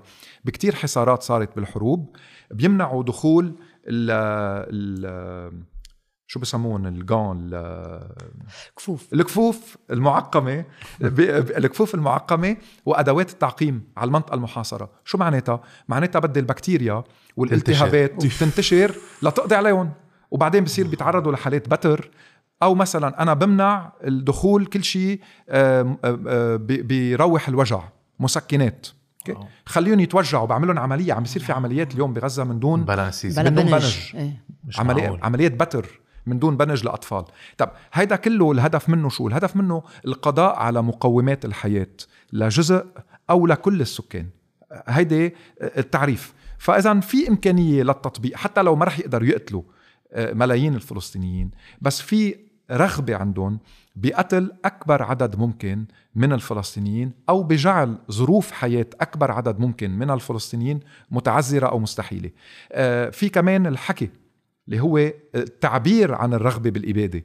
حتى لو ما في القدرة بعدين بس مجرد التعبير من قبل مسؤولين مش من قبل واحد ماشي بالشارع ومقطع معه. إيه يعني آه بأكد إنه هول حيوانات.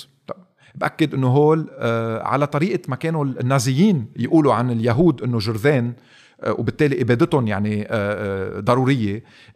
هيك كانت المقولة النازية اللي هي الاكثر توحشا بالتاريخ. اليوم عم نسمع شيء بيشبهها تصنيف الفلسطينيين بأنهم أفاعي أو بأنهم حيوانات بشرية. سمعناها بسوريا لما الأسد قال عن السوريين اللي عم يتظاهروا إنه بكتيريا وفيروسات وميكروبات. طب هول المؤدى لهيدا الكلام إنه أنا بدي أتخلص. من البكتيريا بدي أتخلص من الأفاعي بدي أتخلص من الجرذان آه، ففي بالتالي كمان بنتنياهو لما بيكون عم بيقول إنه نحن لازم نقتلهم كلهم. مزبوط. وصايرة باكثر من محل مسؤولين إسرائيليين وعسكريين إسرائيليين. بيقولوا ما في مدنيين إيه. آه بغزة أو آه، أو, هول مشاريع إرهابيين أو هول حاضنة لحماس. تماما. أو إنه سمعت امبارح فيديو لمسؤول عسكري آه، بيقول إنه آه لما ضربتوا دريسدن لما ضربتوا مدن ألمانية ما كنتوا تقولوا إنه هول مش نازيين هول آه، مدنيين. اعتبرتوهم المدنيين النازيين. بمعنى طب هيدا كله معناتها مقدمة prélude هيدي مقدمة للفعل الإبادة أو لل acte génocidaire. فالفكرة هي إنه بلش ينحكى عن استخدام الإبادة الجماعية كسياسة. في محلات تانية آه، صار فيها إبادة جماعية آه، موثقة مثل بين التوتسي والهوتو. آه، في الحكي عن طبعا الإبادة الجماعية اللي تعرضوا لها الأرمن بالحرب العالمية الأولى خلال السلطنة العثمانية. والأتراك ما بيقبلوها بيقولوا لا ما كان في قرار بإبادتهم. مش بس برضو يعني. بس برضو إنه صار في إبادة لجزء كبير منهم. ففي في صراعات حول المصطلح وفي استخدامات مرار مبالغ فيها لأنه ما لازم يستخدم وين ما كان حرصا على مصداقية الحكي حول السياسة الإسرائيلية المرتبطة فيه. آه، آه، إنما آه، بلش يزيد عدد الحقوقيين اللي عم بيتناولوه. بما فيهم أمرار حقوقيين إسرائيليين أو يهود اختصوا بموضوع الجينوسيد وبموضوع الإبادة وبتاريخ يعني أجدادهم بالحرب العالمية الثانية. زياد عندي سؤالين. أول سؤال بدي أفهم هيدي العلاقة بين شو صار باليهود بالحرب العالمية الثانية وكيف عم بيرجعوا يرتكبوا هول الجرائم اللي صارت فيهم هلأ تجاه الشعب الفلسطيني. هيدي ما بفهمها إنه عادة إذا بيصير شيء فيك بدك تتأكد إنه هذا الشيء ما حيصير بعدين لحدا تاني. كيف فيك تشرح هيدا إنه السيميلاريتي الشبه بين هول الاثنين؟ إيه يعني هيدي في في مش نكتة هي خبرية مزبوطة بتفرجي عن كيف الضحية أمرار بترجع بتكرر أمر يعني بتكرر ما فعل فيها بس على صعيد دولة مثل ما هي. ليدنتيفيكاسيون على إيه يعني مثلا كانوا يقولوا إنه بمرحلة معينة الجنود الإسرائيليين كانوا يشتموا بالألماني أسرى فلسطينيين. لأنه كانوا أهلهم يخبروهم كيف كانوا الألمان يحقروهم بالسجون النازية. فهن صاروا يشتموا بالالماني مساجين آه، فلسطينيين. آه بتكفي القصة أنه أمرار كان بظل اعتقالات بتعملها حماس أو السلطة الوطنية لخصومهم لما كانوا فاتوا بصراع الفلسطينيين يعني السجانين يشتموا اللي وقفوهم بالعبرة. آه اللي هو نقل المخيلة ل... تماما. آه طبعا هيدي حالات فردية أكيد. بس برأيي موحية شوي. آه بمعنى إنه بكتير أحيان الضحية فيها تتحول لسجان.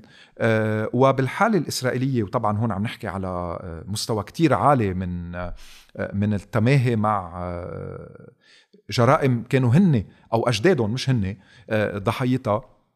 في شيء عم بيصير واللي هو عم بيدفع جماعات مثل آه، اللي شفتوهم بنيويورك. التجمع اليهودي الأصوات اليهودية المعترضة على السياسة الإسرائيلية. موجود منهم شوي بأوروبا كمان هو الجمعيات وأصواتهم عالية ونشطين وعلى صعيد الأفراد. والمثقفين اليهود في كتير أصوات مرتفعة ونقدية وبتحكي بالتحديد عن هذا الموضوع أنه أنا لأني not in my ابن exactly not in my name. ولأني ابن أو حفيد آه، حدا مات بالهولوكوست وأشخاص أبيدوا بغرف الغاز النازية. مثل جابور ماتي عم بيقول ما ممكن اقبل انه باسم هالمأساة البشرية ارجع آه، كرر الفعل وكون أنا المرتكب بحق الفلسطينيين. آه، بس المشكلة صارت انه آه، توظيف الهولوكوست من قبل الدعاية الصهيونية بشكل عام من 48 يعني لليوم ومن قبل الحكومات الإسرائيلية المتعاقبة وشفنا الدرجة الأكثر يعني سوقية وفعلا مقززة بمجلس الأمن بالأمم المتحدة لما الوفد الإسرائيلي حط فيك تقول شو صار بالضبط؟ إيه اللي صار إنه حطوا النجوم الصفر اللي كانوا النازيين يحطوها ليميزوا اليهود عن غيرهم واللي كانوا المتعاونين مع النازية بالدول الأوروبية يحطوهم تمهيدا لاحقا لترحيلهم على ألمانيا. مطرح ما آه، أبيد جزء منهم أو آه، وضع جزء آخر بمعسكرات عمل. مكتوب never again إيه، وبالتالي صار من بعدها في تيارات يهودية آه، وغير يهودية من اللي آه، آه، بيحسوا بالذنب تجاه كل اللي صار. بيقولوا إنه هالشيء ما ممكن يرجع يتكرر. فلإعادة توصيف إسرائيل بأنها ضحية وبأنها كأنه هي المكان اللي تجمعوا فيه اللي نجوا من الهولوكوست. إعادة هاي الذاكرة ومخاطبة الأوروبيين والغرب فيها بطريقة ابتزازية وبطريقة آه، فعلا يعني آه، بشعة ومنحطة. الوفد الإسرائيلي بالأمم المتحدة حط هولي آه، النجوم وكأنه عم يعتبر أنه هو اليوم عرضة لما يشبه الهولوكوست أو التلويح بالهولوكوست بس هذه بعتقد خطورة كمان استخدام هول ال- المصطلحات إنه genocide يعني الاباده بعتقد كمان نحن لازم ننتبه كتير إنه لما بنحكي مع شخص بركي آه، آه، بيتضامن مع الإسرائيلية أول ما تستعمل هيك كلمة بيرجع كأنه تلقائيا ببلش يفكر بطريقة معينة إنه لا آه، هذا الهولوكوست صار فينا هيك هيك هيك, هيك وهول هن الأدلة. ما فيكم تقارنوا الهولوكوست بشو عم بيصير مزبوط صار. فينا بشو عم بيصير بفلسطين بمعزل عن العواطف وعن حجم الأهوال والجرائم اللي عم يرتكبوها الإسرائيليين اليوم بالفلسطينية. بس مزبوط يعني ما. فينا نستخدم عبارة هولوكوست آه، على فلسطين. وإلا بيكون كلام غوغائي ما له علاقة ب... لا. بالتاريخ ولا بالقانون. وبتوصل لحيط لما تكون عم تتحدث معه لهذا الشخص. وأنا برأيي حتى في قلة وعي آه، عربية بشكل عام بمعنى وحجم الهولوكوست كمحرقة غير مسبوقة بال- بالتاريخ الحديث. يعني في حدا استخدم وقتها تكنولوجيا آه، لإبادة جماعية آه، بهدف القضاء المبرم على آه، فصيل بشري بشكل مخيف وفي ضرورة لوعي هالشي ولوعي معناه وتداعياته. إنما توظيفه واستخدامه آه، بطريقة لا أخلاقية آه، من قبل دولة آه، كولونيالية بتعتبر أنه هي نتيجة الهولوكوست وبتدفع ثمن هالشي لشعب بالأساس ما له علاقة سطت له على أرضه وما زالت حتى اليوم بتوظف الموضوع كل ما ارتكبت جريمة. لتقول إنه هي عم بتدافع عن حالها وكل دفاع عن حالها هو دفاع وجودي وإلا بتتعرض لهولوكوست. صار أمر مقزز ولهيك عم بيدفع أكثر وأكثر ناس تقدميين آه، من أطياف مختلفة وطبعا بطليعتهم يهود باكثر من محل لرفض هالتوظيف. بالمقابل ما بعتقد إنه مفيد آه، من جهة ولا حقيقي من جهة إنه نحن نستخدم نفس المصطلح هولوكوست لنوصف اللي عم بيصير بفلسطين. في كمية مصطلحات قانونية في كمية مسوغات سياسية وعندنا مشروعية بطرح آه، ال- ال- الحق الفلسطيني آه، بالحياة المستقلة والحرة والكريمة. وفي مجموعة أمور في الواحد يعني يستخدمها ويدافع عنها بطريقة حقوقية ومن دون ازدواجية معايير من دون ما يلجأ لمقارنات ما لها معنى. مثلا؟ نحن يعني عم نحكي إنه في جرائم حرب. في جرائم ضد الإنسانية في إثبات عن نية جينوسيدية أو أو للإبادة. آه، في كل مشروعية القضية الفلسطينية إنه أنت عم تحكي عن دولة كولونيالية إجت سطت على أراضي حتى لو بنعتبر إنه القانون الدولي آه، بيعطي حق لإسرائيل بأراضي 48 بس إضافة لهالموضوع في أراضي 67 في الاستيطان آه، في مصادرة ال- الأملاك آه، في إنه اللي قاعدين بالقدس الشرقية هن تحت رحمة إذا بحق لهم يسافروا أو ما بحق لهم يسافروا لأنه بيفقدوا حقهم بإنه يبقوا بأرضهم وبمدنهم. بعد سو بعد ست اشهر على فكرة العالم اللي عايشين بالقدس إذا ما بيرجعوا بيجددوا اوراقهم إذا شخص واحد بعد ست اشهر تخيل يعني علاء كان عم بيقول لنا إيه. إنه إذا بيبقى بالبلد بيشيلوا له اوراقه طبعا لأنه آه، اللي بالقدس الشرقية بعد ما ضمتها إسرائيل بطريقة مرة آه، هي انتهاك للقانون الدولي لأنه حسب القرار 242 بالعام 67 الصادر عن الأمم المتحدة هي أراضي محتلة هي والضفة وغزة. آه، فاللي بيعملوه الإسرائيليين إنه ما عطوا الجنسية الإسرائيلية آه، سكان ال- القدس. الشرقية واللي هن أساسا بمعظمهم ما بدهم إياها كمان آه، بدهم يكونوا فلسطينيين بدولة فلسطينية. أكيد. آه، إنما اعطوهم الإقامة والإقامة لأنه في نية بتغيير الديموغرافيا بالقدس ولأنه عم يبنوا مستوطنات حول القدس ولأنه عم بيصادروا بيوت بالقدس الشرقية ولأنه عم بيصادروا أملاك أمرار للكنيسة وأمرار للوقف آه الإسلامي وأمرار لعائلات يعني فلسطينية من القدس الشرقية. آه عم بيتم مصادرتها. في آه مجموعة انتهاكات بت- بترتكبها إسرائيل. آه في مثلا إنه الإهانة اليومية للفلسطينيين آه بالضفة الغربية من خلال ال- الطرقات اللي ما بحق لهم يستخدموها واللي هي انعملت وانبنت وانشقت على أراضيهم. آه، في إنه الجدار بيفصل ضيعة. عن ارضها الزراعية. في إنه آه، آه، الاولاد الصغار اللي بيروحوا definition ها. absolutely الاولاد الاولاد الصغار بيروحوا على المدرسة في باص بياخدهم. في آه، سياسة ممنهجة لأنه بيروحوا على الباص خمسة الصبح ولد صغير بده يروح على مدرسته ليوصل للثمانية بده يعمل 100 من وراء طريق و100 المعابر. التفاف و100 حاجز وجدار وغيره في حين إنه مشي كان ممكن يقطع بنص ساعة آه، زائد إنه في ترويج للمخدرات بمواقف الباصات من أجل وبشكل آه، يعني جد؟ سياسة مدروسة في في دراسة حولها يعني آه، نشرت بكتاب بفرنسا آه، حول آه، كل إدارة آه، ال- آه، المواقف وسياسات النقل بالأراضي المحتلة. غزة بالمناسبة هي أرض محتلة. الإسرائيليين الدعاية اليوم بيقولوا ما نحن فلينا بال 2005 بقوا يضربوا علينا صواريخ. بالقانون الدولي غزة بقيت محتلة لما انسحبوا الإسرائيليين عسكريا منها لسببين. الأول أنه الانسحاب صار أحادي من دون أي اتفاق وبالتالي ما تعدى الوضع القانوني بالأمم المتحدة. واثنين لأنه السيادة على غزة المعابر نحو غزة البحر بغزة. بتعرف البحر الصيادين؟ عادة في حدود معينة بحق لها كل دولة تعتبرها هي مياهها الإقليمية بيروحوا بيتصيدوا فيها. هيدي أبدا نعم. إسرائيل محددت لهم قديش كيلومترين ثلاثة يعني ما له علاقة بالقانون الدولي. المعابر مسيطر عليها إسرائيل. السيادة الجوية ما حدا بيقدر يطلع ويفوت على غزة. احتلال. فهيدا بعده احتلال.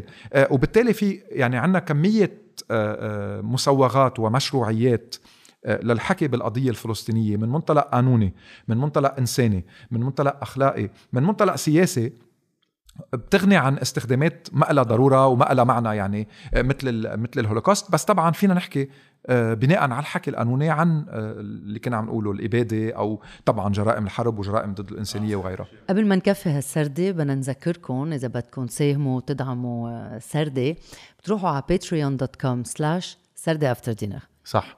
وفيكم تشوفوا ثلاثة tiers سردة society فيكم تدعمونا ب 5 دولار. سردة squad ب 10 دولار. وسردة circle ب 25 أكيد بالشهر مش uh, مش كل يوم.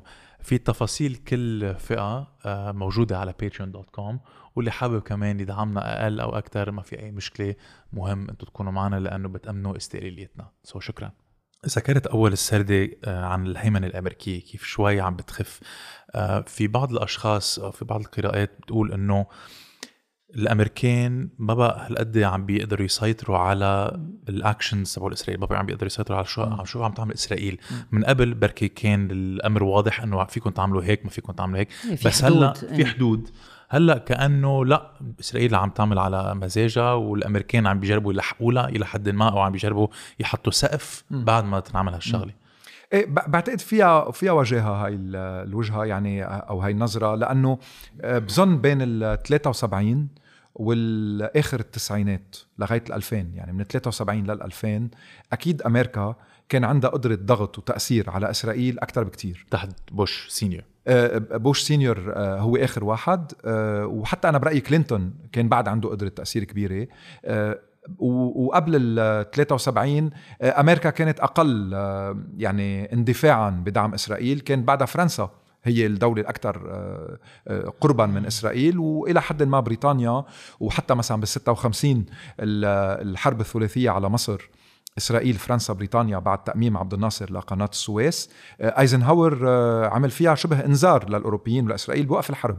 آه، ووقتها خروتشيف كمان هدد من جهة الاتحاد السوفيتي. وبقيت فرنسا داعمة لإسرائيل خلال حرب الجزائر. لأنه كان في هيدا الفكرة الكولونيالية اللي كنا عم نحكي عنها كانت موجودة عند الفرنساوية والبرنامج النووي الإسرائيلي هو برنامج فرنسي مش أمريكي مثلا. آه، والتسليح الإسرائيلي كان بفترة طويلة أوروبي أكثر ما هو أمريكي. بدأ يتغير الموضوع بعد ال 67 آه، وأمريكا بلشت تتقارب أكثر مع إسرائيل بعد ال 67 وطبعا هي من الأول داعمه لاسرائيل بس قصدي مقدار الدعم كان أوروبي أكثر وبعد 73 أصبح الموضوع مباشر لأنه أمريكا عملت جسر جوي عسكري مع إسرائيل خلال آه، حرب أكتوبر ال 73 آه، ومن وقتها لغاية ال 2000 لغاية كلينتون آخر كلينتون كان في قدرة أمريكية كتير عالية على الضغط على إسرائيل. لأسباب اقتصادية لأسباب تسليح و اسباب آه، اقتصاديه إنه ما حنعطيكم مصاري أو ما حنعطيكم 10 مليار دولار. والدليل أنت ذكرت بوش senior آه، بعد حرب الخليج آه، يعني اجتياح العراق للكويت وبعدين عاصفة الصحراء اللي سموها الحرب الأمريكية على العراق. جيمس بيكر كان اسمه وزير الخارجيه بيقول إنه نحن ضربنا العراق هلأ والاتحاد السوفيتي عم ينهار. عم بيصير في new world order وقتها استخدم النظام العالمي الجديد خلصت آه، آه، الثنائية القطبية. هلأ في أمريكا. أمريكا لازم تبلش تسكر عدد من الصراعات اللي عم بتسيء لعلاقتها مع مناطق. فاعتبر إنه الصراع العربي الإسرائيلي هيك سماه poison أو سم بعلاقتنا مع جزء من العالم لازم نلاقي له حل. وطبعا ما بالضرورة يكون حل عادل بس إنه في ضرورة التفكير بحل ما وبلش آه، آه، مدريد المؤتمر السلام بمدريد اللي كفى بأوسلو وادي عربة وغيره. آه، وقتها إسحاق شامير رئيس الحكومة الإسرائيلية رفض يجي وحط شروط إنه أنا ما بيجي على هذا المؤتمر وما بقبل بإنه يكون في وفد فلسطيني. بالمناسبة إسرائيل ولا مرة قبل 93 قبل أوسلو استخدمت عبارة فلسطيني بيقولوا عرب. شو معناتها؟ معناتها بينفوا هوية الفلسطينيين لأنه إذا بتقول فلسطيني معناتها في فلسطين. بيعمموا وإنه عرب معناتها بيقدروا يقعدوا بحيالله بلد عربي. بقيوا هيك يقولوا. جولدا ماير كانت تقول هيك وبن غوريون كان يقول هيك. نحن عندنا هالأرض أنتم عندكم العالم العربي روحوا. جولدا ماير ماير كان عندي باسبور اللي- فلسطيني. إيه، قبل إيه. قبل 48 كانت إيه فلسطينية. تماما. و- آه، و- آه، وهي اللي قالت هاي المقولة اللي هي بمنتهى الوضاعة آه، قالت إنه هي يعني بمعنى ما استياء الأكبر من العرب إنه جبروها تقتل أولادهم؟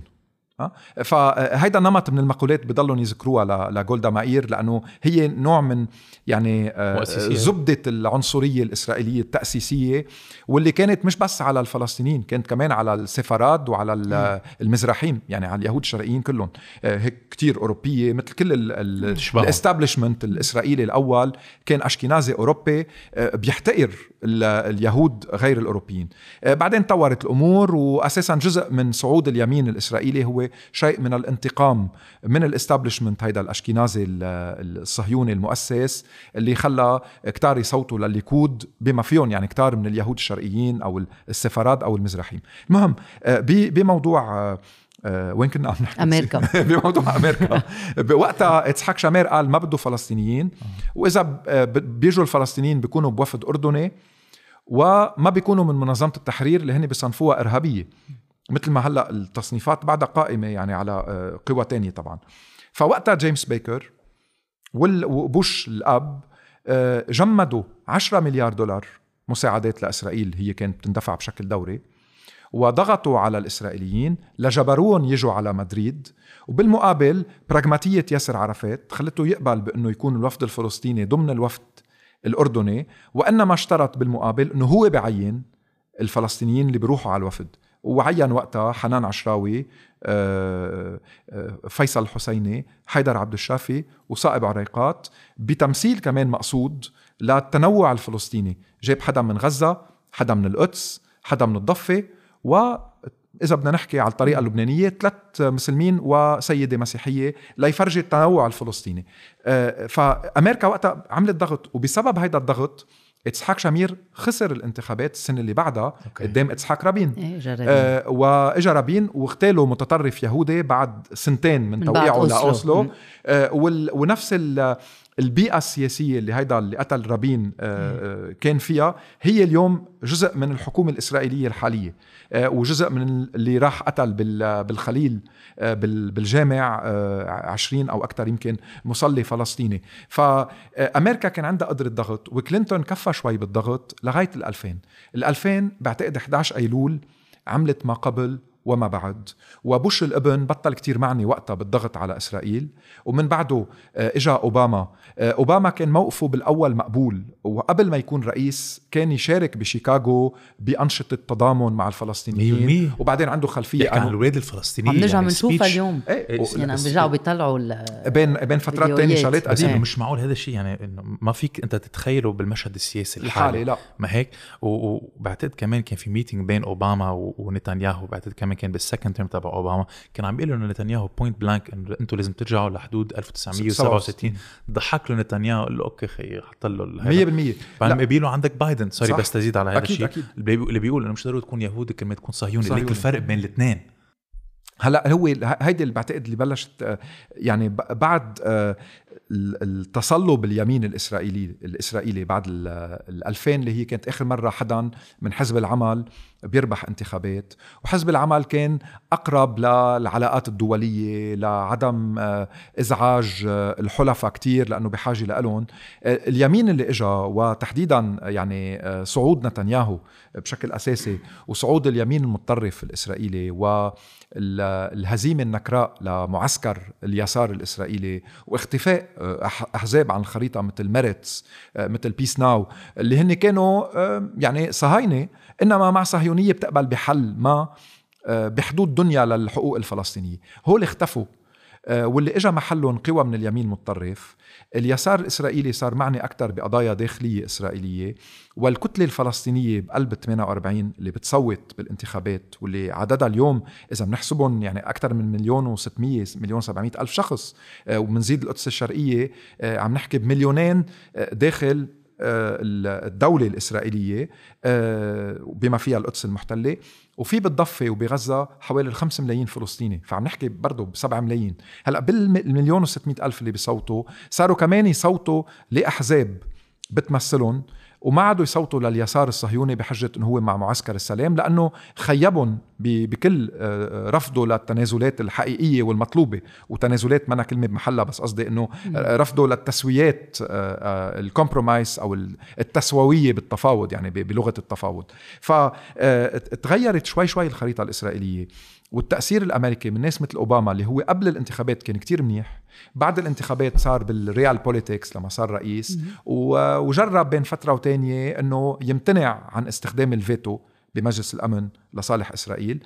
آه، ما عاد يصوت ضد بس ما بيصوت كمان آه مع الفلسطينيين. اللي هو موقف كمان. إيه اللي هو موقف. ولهيك لما آه ترامب رجع رئيس ورجعت السفيرة على الأمم المتحدة قالت the sheriff is back إنه أنا رجعت وخلصت الأيام اللي بيصير فيها أي نقاش حول إسرائيل ما بنحط فيه آه فيتو فمرحلة أوباما هي كمان missed opportunity آه أوباما ربما للأمريكان بالداخل آه، كان رئيس ممتاز والدليل انتخبوه مرتين وفي حكي كان إنه لو ترشح مرة ثالثه كان انتخب لأنه واجه العنصرية لأنه سياساته الاجتماعية مقبولة لأنه هو آه، فهيم آه، عنده خلفية قانونية بيعرف بالقانون الدولي ولهيك كان موقفه من إسرائيل أحيانا نقدي.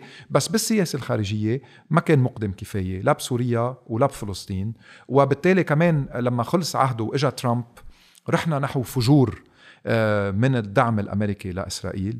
عبر ترامب نفسه عبر آه، آه، صهره على طريقة الأنظمة العربية يعني. كان بده يعمل القدس آه، طبعا وعم نقل السفارة إيه؟ على القدس مزبوط شو بتعني هاي بالضبط؟ هلا هو بقي حذر لنكون دقيقين. اللي بيعني كان إنه لو نقل السفارة الأمريكية على القدس الشرقية معناتها بيكون عم بيوافق على ضم إسرائيل اللي هو انتهاك للقانون الدولي لاراضي محتلة. هو بقي حذر عمل شيء بالسياسة جدا مفيد وداعم لإسرائيل بمعنى نقل السفارة من تل أبيب للقدس اللي هي بالأساس كانت بمشروع التقسيم آه، بال 47 مدينة يعني تعتبر مفتوحة للكل بسبب آه، رمزيتها الدينية. وبعدين صار بال 67 الحكي إنه القدس الغربية بتكون بالجانب الإسرائيلي والقدس الشرقية أراضي فلسطينية محتلة.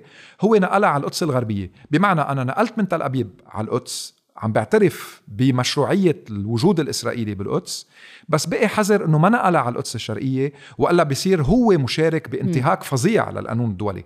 عملوا بالمقابل بالجولان اعترف بضم إسرائيل للجولان اللي هو أرض سورية محتلة آه، وبالتالي صار شريك بالانتهاك للقانون الدولي فيما يتعلق بأراضي محتلة. فكان حذر بقصة القدس. بس ما لحقوا كتار دول. يعني كتير قليل يمكن دولة أو دولتين قالوا بدهم ينقلوا على القدس. ومني أكيد نقلوا. بيناتهم أوربان من هنغاريا. كان بولسونارو بالبرازيل اللي هو فاشي. آه، كان قال بده ينقل بس ما عاد صار. وهلأ لولا رجع اللي هو مساند للحقوق الفلسطينية. آه، فاليوم بأمريكا بايدن عم بذكر بشيء مزبوط بالمناسبة. اللي هو إنه في تيارات مسيحية صهيونية آه، كانت موجودة بالزمانات وما زالت موجودة آه، بأجواء كمان بتفتش عن يوم القيامة وبتفتش عن آه، يعني شيء بسموه أبوكاليبتيك أو خلاصي إنه يروحوا اليهود. على على الأرض الميعاد لا يعني نسرع بمسار التاريخ. ففي بعض الأوساط المسيحية اللي ممكن تعد صهيونية. المفارقة إنه بايدن بمحل ما يعني العبارة بالدارج آه، إذا الواحد بده يقولها أنه نصاب بهذا الموضوع لأنه هو منه من هاي البيئة المسيحية. ابدا.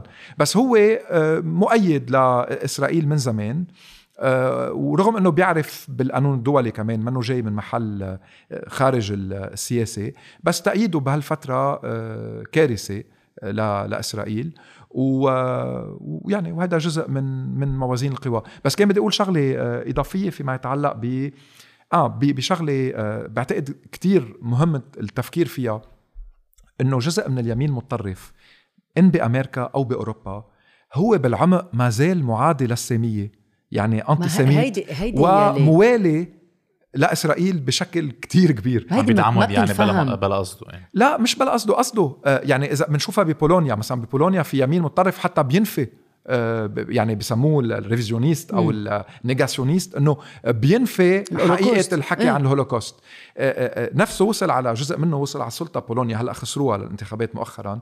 بس كتير مع إسرائيل. آه، أوربان قريب لتيارات معادية للسامية وكتير مع إسرائيل. آه، حتى بأمريكا جزء من قاعدة ترامب بيحكوا عن بعدهم على نظريات المؤامرة أنه ورا كل شيء في يهود أغنياء وبيحركوا الأمور على طريقة كمان جزء من الحكي التآمري العربي آه، على موضوع ال- اليهود. موجود يعني. وحتى بفرنسا مثلا جزء من اليمين متطرف آه، صار يلمح لأنه ورا الكوفيد ما في في أيادي خفية.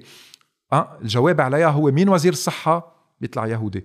مين الناطق الرسمي باسم الحكومة؟ بيطلع يهودي. مين بالمختبرات ال ال فهيدي ال- ال antisemitism هيدا هيك بالأساس كان إنه اعتبار اليهود كلهم مثل بعضهم كلهم أغنياء. صاروا متفقين. هيدي العنصرية إيه. الحقيقية تاعت اليمين المتطرف. إنما طالما هن بعاد بإسرائيل منن. عنا وطالما عم بيخبطوا بالإسلام. بناس بنكرههم أكثر بعد اللي يعني هن الإسلام, الإسلام، إيه. واللي بنتمنى نحن لو بصحلنا نخبط فيهم بنفس الطريقة ما بنقصر واساسا جزء من اليمين المتطرف الفرنسي آه، كان ضد خروج فرنسا من الجزائر يعني بيا لمارين لوبان إيه. كان ضابط بيعذب بالجزائر هو نفسه أي. متهم بالموضوع وجزء من البيئة اللي أنشأت الجبهة الوطنية آه، تاعت لوبان كانت من آه، جماعة الإبقاء على الجزائر فرنسية فكمان هيدي المخيلة تاعت إنه بنروح بنستعمر وبنسلب أراضي إذا عم بيعملوها اليهود طالما بعاد عنا نخلص منهم وبيخلصونا من عدد أكبر من المسلمين. يعني في بصير هرمية بالعنصرية مين بيكره مين. وبالكراهية تماما. فبيوفقوا بين نظريات تآمرية معادية للسامية ومروعة بمحل ما وبين آه، تأييد كتير كبير لإسرائيل. في كاتب إسرائيلي بيكتب بالهآرتس اسمه جدعون ليفي. كتب من شي أربع سنين إذا ماني غلطان أو ثلاث سنين مقال فظيع عن فكرة أنه أصدقاء إسرائيل الفعليين والصادقين بالعالم سماهم هو حسالة البشرية. يعني عنصريين آه، مزورين فاسدين ومعادين للسامية بس حابوا لنتنياهو. وبيروح لعندهم بزورهم زاروا لأوربان وزار تاع هولندا ال- اليمين المتطرف وما عنده مشكلة يعني مع إنه بيعرفهم معادين للسامية. بس إنه طالما معي فليكن. قل لي مين رفقاتك وأنا بقول لك مين أنت تماما. يعني. إيه إيه، كتبها المقال فعلا معبر كان من من من جدعون ليفي اللي هو هلأ عم بيكتب مقالات آه، اللي هي يعني- يعني تصير جريده ليبراليه نوعا ما إيه. يساريه بإسرائيل.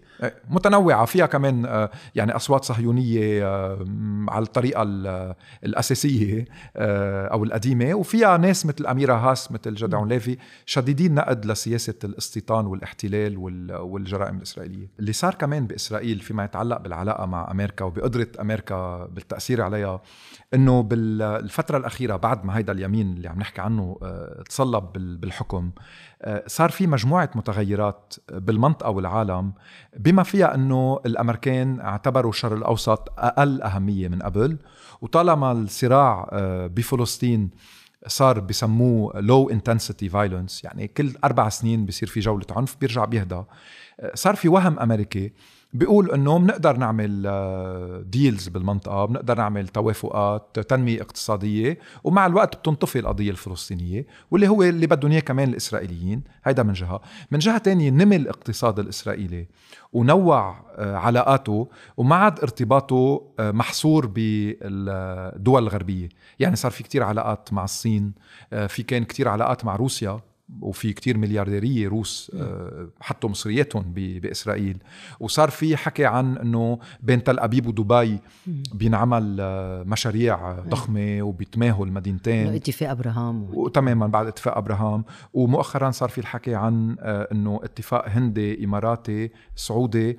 إسرائيلي آه، بيستخدم مينا حيفا لتصدير كمية منتجات بتجي من آسيا عبر دول الخليج آه، وبينافس خط آخر بيوصل من الصين آه، باتجاه تركيا عكس وبيروح على. أوروبا طريق ف- حرير ال... إيه تماما فأنه في في مجموعة متغيرات خلت الإسرائيلية يكونوا أقل آه، عرضة لاحتمال ضغوط أمريكية أو غربية.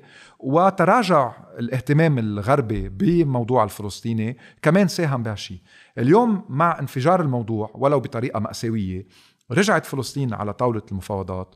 وحتى التأييد الأعمى اللي عم يبين وهو بمحل ما هيك يعني صح. آه، الغربي لإسرائيل الرسمي وأحيانا الإعلامي آه، بيخفي إنه في شوية تميزات أو اختلافات. بما فيها الكلام الدائم بالصحافة الأمريكية إنه بايدن آه، عم بيقول لنتنياهو ما تكرروا أخطائنا بعد 11 أيلول بحربي أفغانستان والعراق عملناهم من دون رؤية سياسية بعد العمليات العسكرية.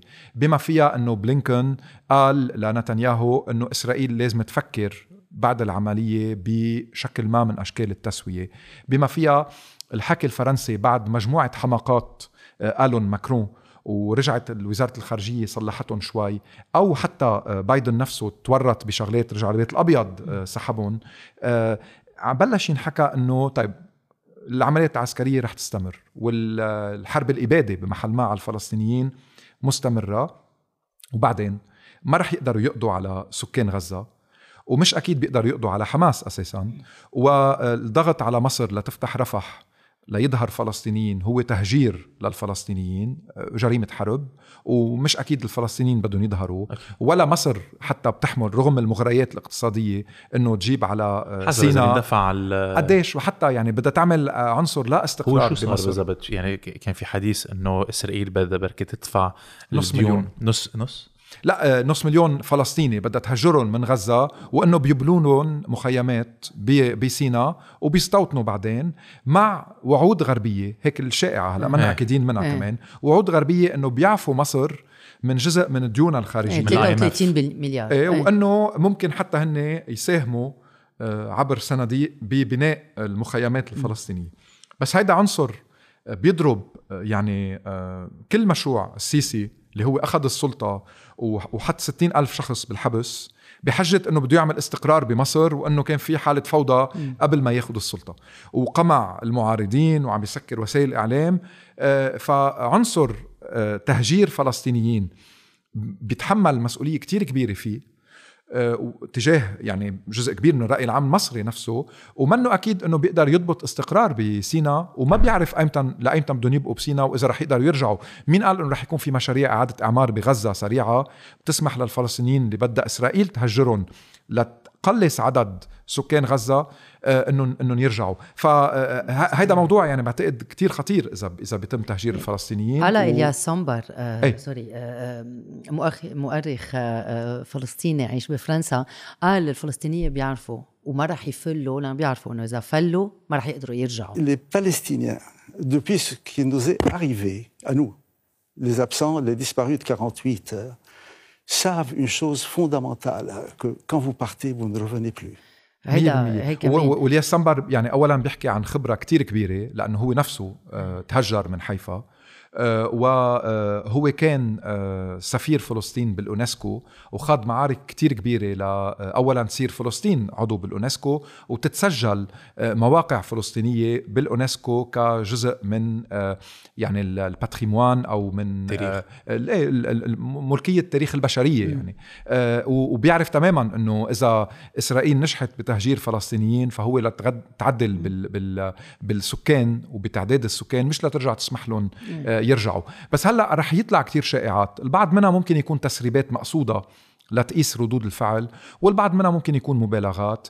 إنه شو بده ينعمل بشمال قطاع غزة؟ في حال قدرت إسرائيل إنه تحتله أو إذا قدرت تهجر كل سكانه وتدمره بشكل كلي آه، هل بيكون تمرين لتسليمه لشيء آه، مظلة دولية عربية بترجع بتعيد بنائه آه، بتكون ضعفت حماس فيه. آه، هل إسرائيل فعلا تقبل بهالشيء ولا هي بدها تدمره لحتى تعمله منطقة خالية من السكان؟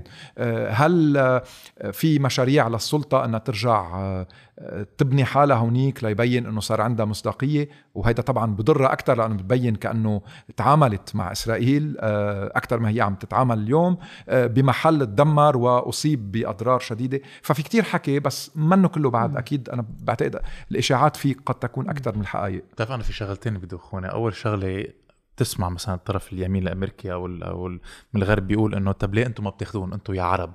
إنه على أساس هي بس إيه. هي طابه football أنتم خذون خذون يا مصريين. ليه ما بتاخذون أنتم يا أردنيين.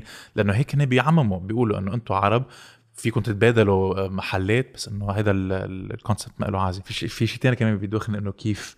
الأمريكان بيضغطوا علينا بيقولوا لنا أنتم لازم ما فيكم معادكم حياه سياسيه بيدعموا مثلا السلطات العسكرية الديكتاتورية وكل هول القصص. وبعدين لما نحن بننزل على الشارع وبنعبر عن مشاعرنا بيقولوا لا أنتم عم تدعموا الإرهاب أنتم ما لكم حق. فعم بيحطونا بزاوية ما فينا نطلع منها ما هيك؟ 100% هيدي هيدي موضوع آه، ازدواجية المعايير آه، وطريقة التعامل الغربي مع بلادنا.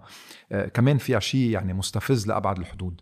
اولا في موضوع عنصري. إنه أنتم كلكم عرب مثل بعضكم. فإذا خذوا لكم مليونين من هون 3 ملايين من هون لشو عاملين هالقصة الكبيرة؟ يعني قد إيه فيها استخفاف بالانتماء لبلد لأرض لتاريخ لذكريات لمشاعر لألوان لروايح لسما؟ فالفكرة آه، إنه الفلسطينية عبء. وحطوهم بشي محل.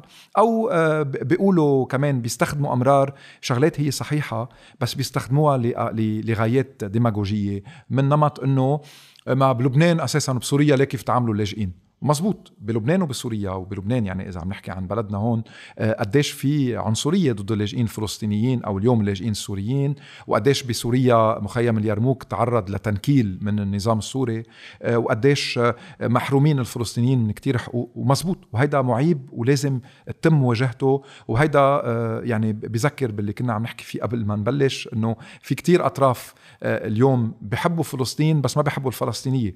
والدليل كيف بيتعاملوا معهم. آه إنما كله عم بيستخدم لغايات تانية. الهدف من من استخدامه هو إنه خذون لعندكم ليه ما بتاخذون معناتها هن عبء عليكم كمان مثل ما هن عبء عن إسرائيل يعني هن المشكلة.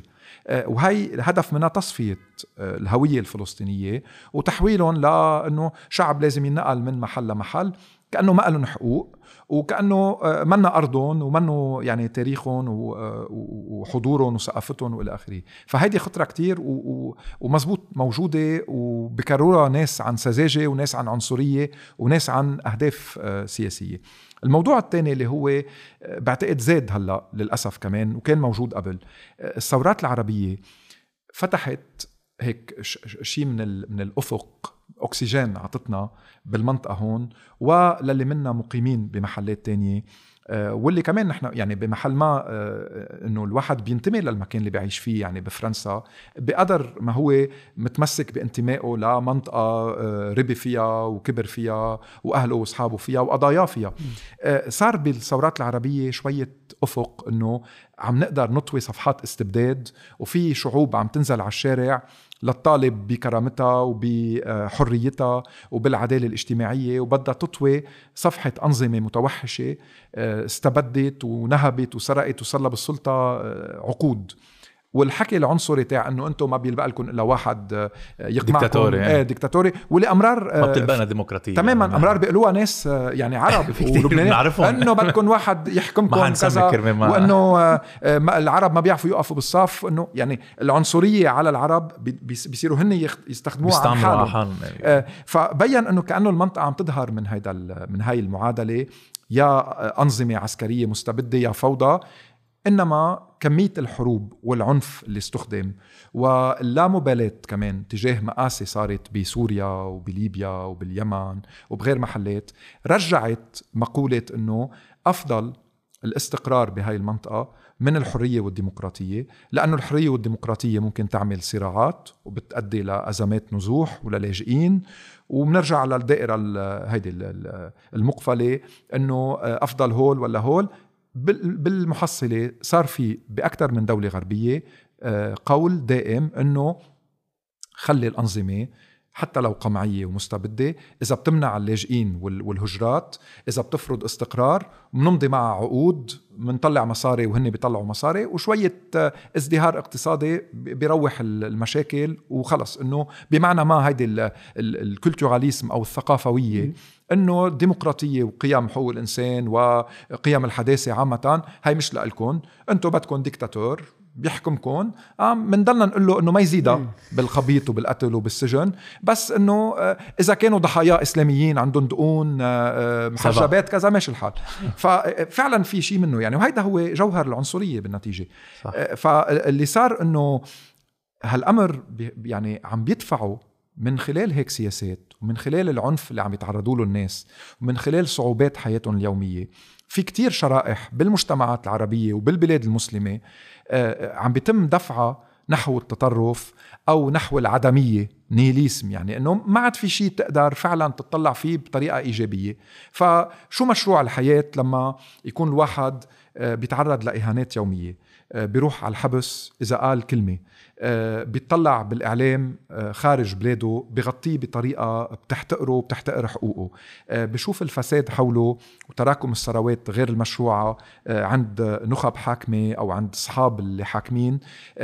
أنت عم تدفعه أكثر وأكثر للناس اللي بيجوا بيقولوا له إنه نحن فعليا الجنة الوحيدة هي بمحل آخر. ما رح نقدر نعمل بالأرض الجنة الموعودة أو أو العدالة الموعودة. فعم بيتم دفع الناس للتطرف. وأنا اليوم اللي بخاف منه بعد هاي الحرب إنه في شغلتين ممكن. وحدة بالعلاقات الدولية بترتبط باللي بلشنا في حديثنا إنه مش مفيد للقضية الفلسطينية يصيروا حلفاء يبينوا كأنهم الصين وروسيا. اللي هن دولتين بيمارسوا ازدواجية معايير وبالصين آه، دولة آه، يعني استبدادية آه، بتطحن جزء من شعبها الإيغور وغيرهم. صح. وروسيا معتدية على أوكرانيا واعتدت على سوريا وعلى جورجيا وعملت مجازر بالشيشان. ما بيناسب. حتى لو هن عندهم حسابات بوجه أمريكا والغرب لأسباب تانية لكن اثنيناتهم كمان ما عندهم أي مشكلة مع إسرائيل ومع الاحتلال الإسرائيلي. عم بيستخدموا هلأ الغضب الشعبي بكتير دول بالعالم بجنوب الكرة الأرضية تحديدا عم بيوصفوا هالغضب ضد دول الغرب لأغراضهم ومش بهدف خدمة القضية الفلسطينية. بنفس الوقت أنا إذا فلسطيني طبعا بهمني وسع تحالفاتي ومين ما بيساعدني آه، لأقدر أخلص. تماما. آه، بفكر فيها. بس ما بيناسبني أنه بين ملتصق بهيدا المحور أو إنه هيدا المحور هو اللي راعي حقوقي لأنه هيدا ابدا منه ضمانة ولا مثال ولا نموذج للسياسة اللي بنتمناها فبعتقد هيدي كمان آه، يعني مهم التفكير فيها مشان ما آه، آه، نوقع بفخ إنه يصير في محور بقيادة الصين وروسيا اللي هن دولتين بالعلاقات الدولية وبالقانون الدولي من افظع المنتهكين يعني ما بيقول له ابدا عن أمريكا. الشغلة الثانية هي التطرف اللي ممكن نشهده. آه، بكتير أوساط اجتماعية اليوم. عم تشوف المشهد الفلسطيني عم تشوف كل يوم عشرات الأطفال عم بينقتلوا. آه، صرنا يمكن قطعنا ال 4000 طفل مقتولين غير بقية المدنيين مع تدمير مع تبرير لكل هالجرائم هاي. آه، يعني ليش ما بده يزيد التطرف عندها؟ أكيد. باي بأي سبب؟ اذا واحد راحت عائلته كلها طبعا. شو حيصير فيه؟ وحتى إذا عم بشوف هالشيء وقاعد بأي بلد عربي آه، قدراته على التعبير السياسي محدودة فيما يخص بلاده وعنده القضية الفلسطينية قضية عاطفية وأخلاقية وسياسية وربيان على العلاقة بفلسطين وبشوف كل اللي عم يصير. يعني أو بده يتطرف أو بده يحمي حاله ويبطل يشوف شيء ويقول أنا غير معني. فالظلم عم بيدفع لا تطرف والتطرف ما عم يبقى محصور بمحل. يعني عم بيرجع كمان هذا التطرف بيتخطى الحدود وبيسافر و... و... وعم نأسس لمجموعة توترات جديدة آه، ولمجموعة آه، مصايب آه، برأيي جديد لأنه شفنا هذا الشيء من عبد الخالق عبد الله بعد تحكي كمان عن هذا الموضوع إنه رح نشوف زيادة التطرف من دول ثانية عم بيعلمونا نحن شو الإسلام وشو إيه هاي الفوقية مرة ثانية بالتعامل. نحن بنقول لكم كيف لازم تفكروا. يعني حتى بيستضيفوا أمرار ناس لنقول بحوارات بتلفزيونات غربية. اولا الصحفي اللي عم بيسأل بيسأل على شوي بمعنى التحقيق. إنه بده يتأكد قبل بدك تعمل فحص دم قبل دم حماس.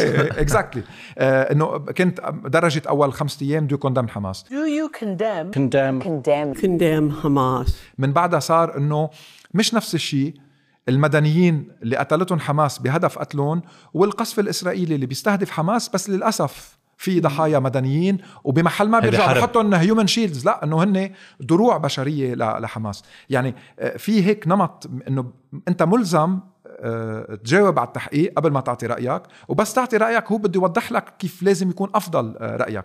وهي مرتبطة ب بمحل ما بالعنصرية من جهة وبقبول بعض العرب واللبنانيين لما يطلعوا على تلفزيونات غربية بيقبلوا يكونوا كمان بمحل آه، ما بيعبروا فيه آه، عن آه، أو آرائهم الفعلية أو يمكن مش ارائهم فعلية بس إنه بيقبلوا باللعبة وبصيروا مطية لخطاب عنصري. موجودة كمان ببعض الأوساط لحسن الحظ منهم كتار بس موجودين.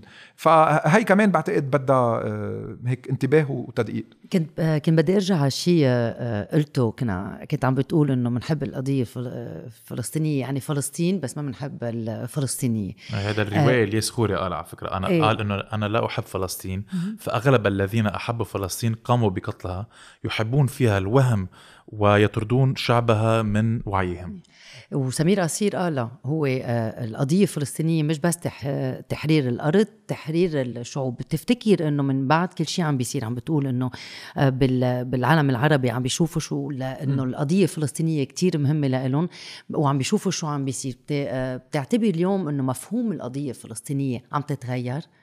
إيه بعتقد ب ليش في فرق بين الاثنين؟ ليش في فرق بين الشعب الفلسطيني والفلسطيني؟ والفلسطين إيه؟ لأنه يعني فكرة إنه القضية الفلسطينية هي أبعد من مجرد الصراع على عدد من الكيلومترات المربعة آه هي آه،, آه صراع على حق لناس بأنهم يعيشوا فوق أرضهم آه، يبقوا بكرامتهم بحرياتهم وهي بالتالي مشروع تحرري من فكرة استعمارية exactly. استيطانية بتقرر إنه أنا بعطي هالأرض لفلان وبعطي يعني على الأرض لهم يعني. فكرة يعني. وعد بلفور يعني فكرة فظيعة مش معقول إنه واحد مستعمر منطقة بقرر إنه أوكي بعطيكم جزء من هالمنطقة مقابل دعم بمحل آخر خلال الحرب العالمية الأولى وفيما بعد غسلا للعار الأوروبي من الهولوكوست ومن تواطؤ جزء كبير من الأوروبيين مع الهولوكوست إنه هات ليروحوا لهونيك بنسهل ذهابهم واللي كانوا قاعدين هونيك ما مشكلة بنكبهم بمحلات تانية. يعني الفكرة العنصرية والاستعمارية هاي التحرر منها من خلال بناء نموذج فلسطيني ومن خلال ربط وهون يعني فكرة الربط بين التحرر الفلسطيني والتحرر من أنظمة الاستبداد العربية اللي استخدمت فلسطين كمبرر لتستبد وتقمع شعوبها. الربط بيناتهم هو محور المعركة واللي منه منه سهل. يعني في في دونه كتير صعوبات آه، لأنه كتير من الأنظمة اللي بتدعي إنه هي مع فلسطين هي أنظمة قمعية لأنه الأنظمة العربية كلها إن كانت مطبعة أو بتسمي حالها ممانعة آه، منا تاركه حريات لشعوبها لأنه إيران اللي هي اليوم داعمة عسكريا آه، الفصائل المقاتلة الفلسطينية مثل حماس أو الجهاد. منا دولة ديمقراطية ولا هدفها نشر الديمقراطية آه، لأنه في معضلة بموضوع الهوية المطلوبة لفلسطين المقبلة إذا تحررت. آه، تحررها هو مش بس إنه يكون في فلسطينيين حاكمين جزء من أرضها هو إنه تكون نموذج تقدمي ديمقراطي محرر من آه، بقايا الاحتلال ومحرر من تجارب الاستبداد العربي اللي صار لها آه، من الخمسينات تستخدم فلسطين كذريعه لقمع الشعوب. وهيدي فكرة إنه بحبوا فلسطين بس إني طبعا مش مش هذا هو الموضوع. بيستخدموا فلسطين وبيعبروا عن حبهم لها في حين إنه لا بحبوا الفلسطينية ولا بحبوا شعوبهم. يعني هدفهم آه، آه، تحويلها لمطية كثير عم تسأل عن هوية حماس. هل هي آه، بتطبق القيادة الإيرانية؟ في كمان تدخل قطري بالداء في بركة تركيا وفي سوريا. إذا فيك بس تشرح لنا كيف يعني كيف مركبة حماس وإذا فعلا هي يعني مكونة من مناصرين فلسطينيين ولا في عالم تاني عم عم بتشارك بهذا ال بهذا ال بهالمعركة؟ هلأ حماس اللي هو الأكرونيم حركة المقاومة الإسلامية ولدت بالعام 87 خلال الانتفاضه الفلسطينية الأولى. مكونها الإيديولوجي هو إخوان مسلمين. حركة الإخوان المسلمين آه، كانت موجودة بغزة ونشيطة بس ما كانت منخرطة بالصراع مع إسرائيل لأنه بأدبيات الإخوان المسلمين وقتها بغزة كان الحكي أكثر هو عن آه، بناء مجتمع إسلامي المحافظة على قيم إسلامية وما انخرطوا بشكل مباشر بالصراع مع إسرائيل قبل ال 87 كان في مرحلة بال 36 آه، حسن البنا مؤسس الإخوان المسلمين بمصر خلال الثورة الفلسطينية الكبرى ضد الإنجليز وضد المستوطنين آه، آه، اليهود وقتها قبل تأسيس إسرائيل بعت متطوعين ليشاركوا بس الإخوان المسلمين انكفأوا عن المشاركة بالصراع العربي الإسرائيلي على اعتبار إنه أولويتهم هي الدفاع عن القيم الإسلامية أمام الغزو الغربي وبكل الأحوال بمعظم الدول العربية ما عدا بالأردن وبالمغرب الإخوان المسلمين كبوا بالحبوس.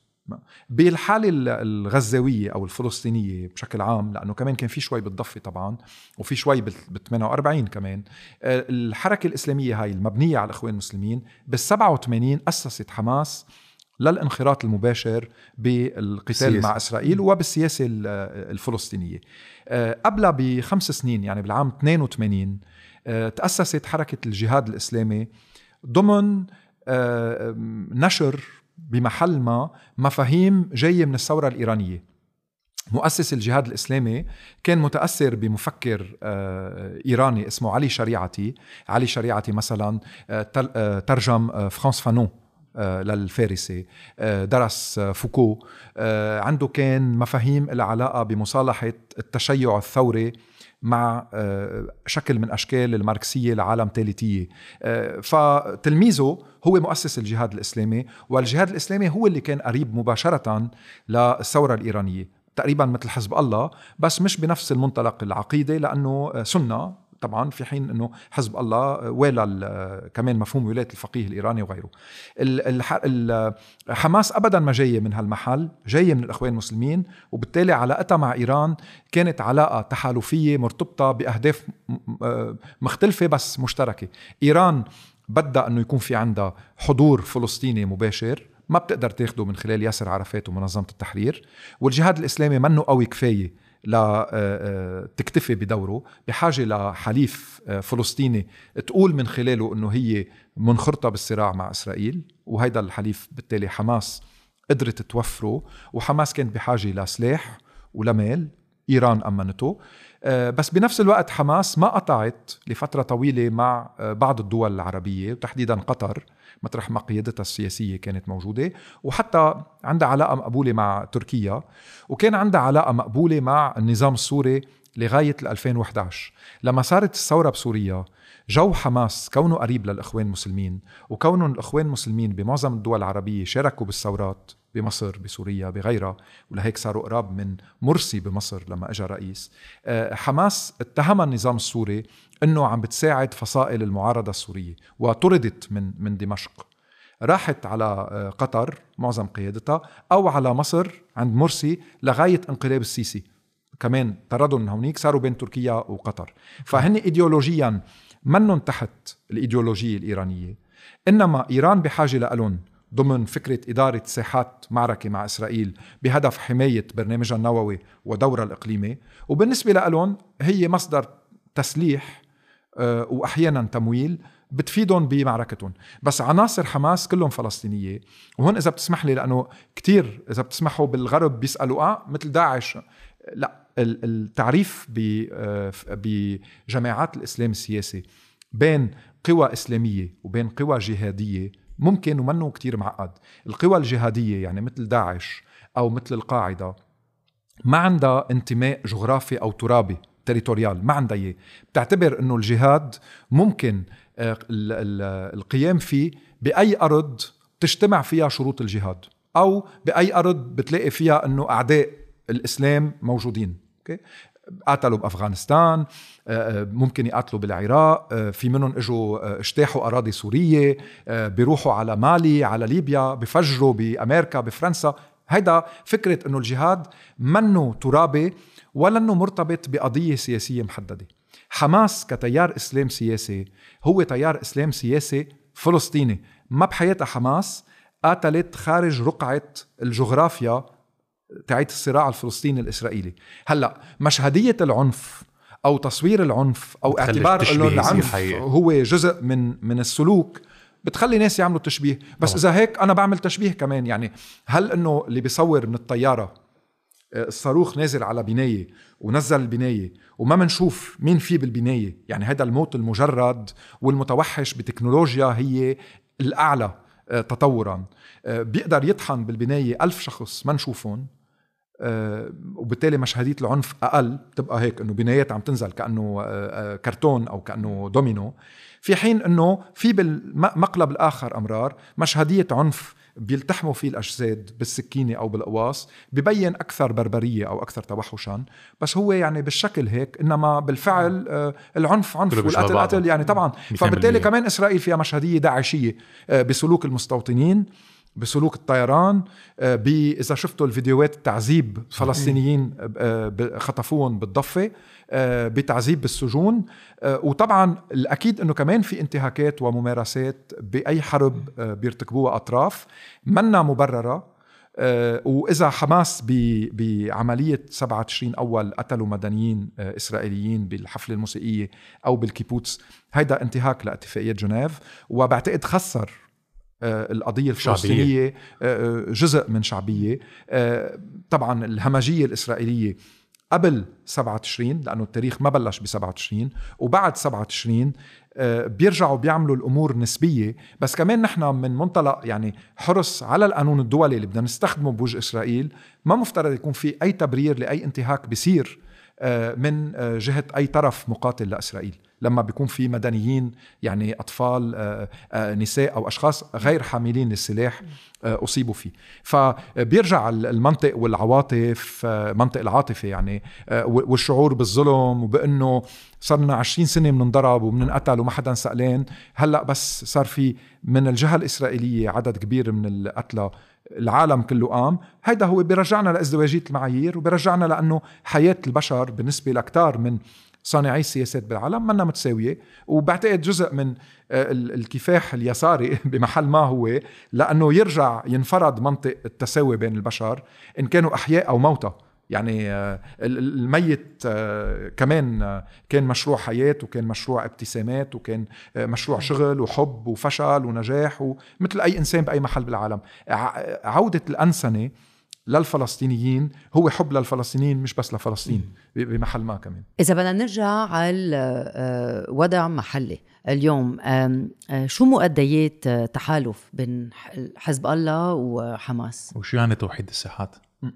يعني لهلأ اللي مبين آم، بعد أكثر من شهر من بداية الحرب إنه سياسة حزب الله آه، هي بعدم آه، فتح الجبهة اللبنانية آه، بشكل آه، بيؤدي لحرب شاملة. آه، بحافظ على آه، مستوى توتر دائم عليها ليخفف الضغط آه، عن آه، غزة.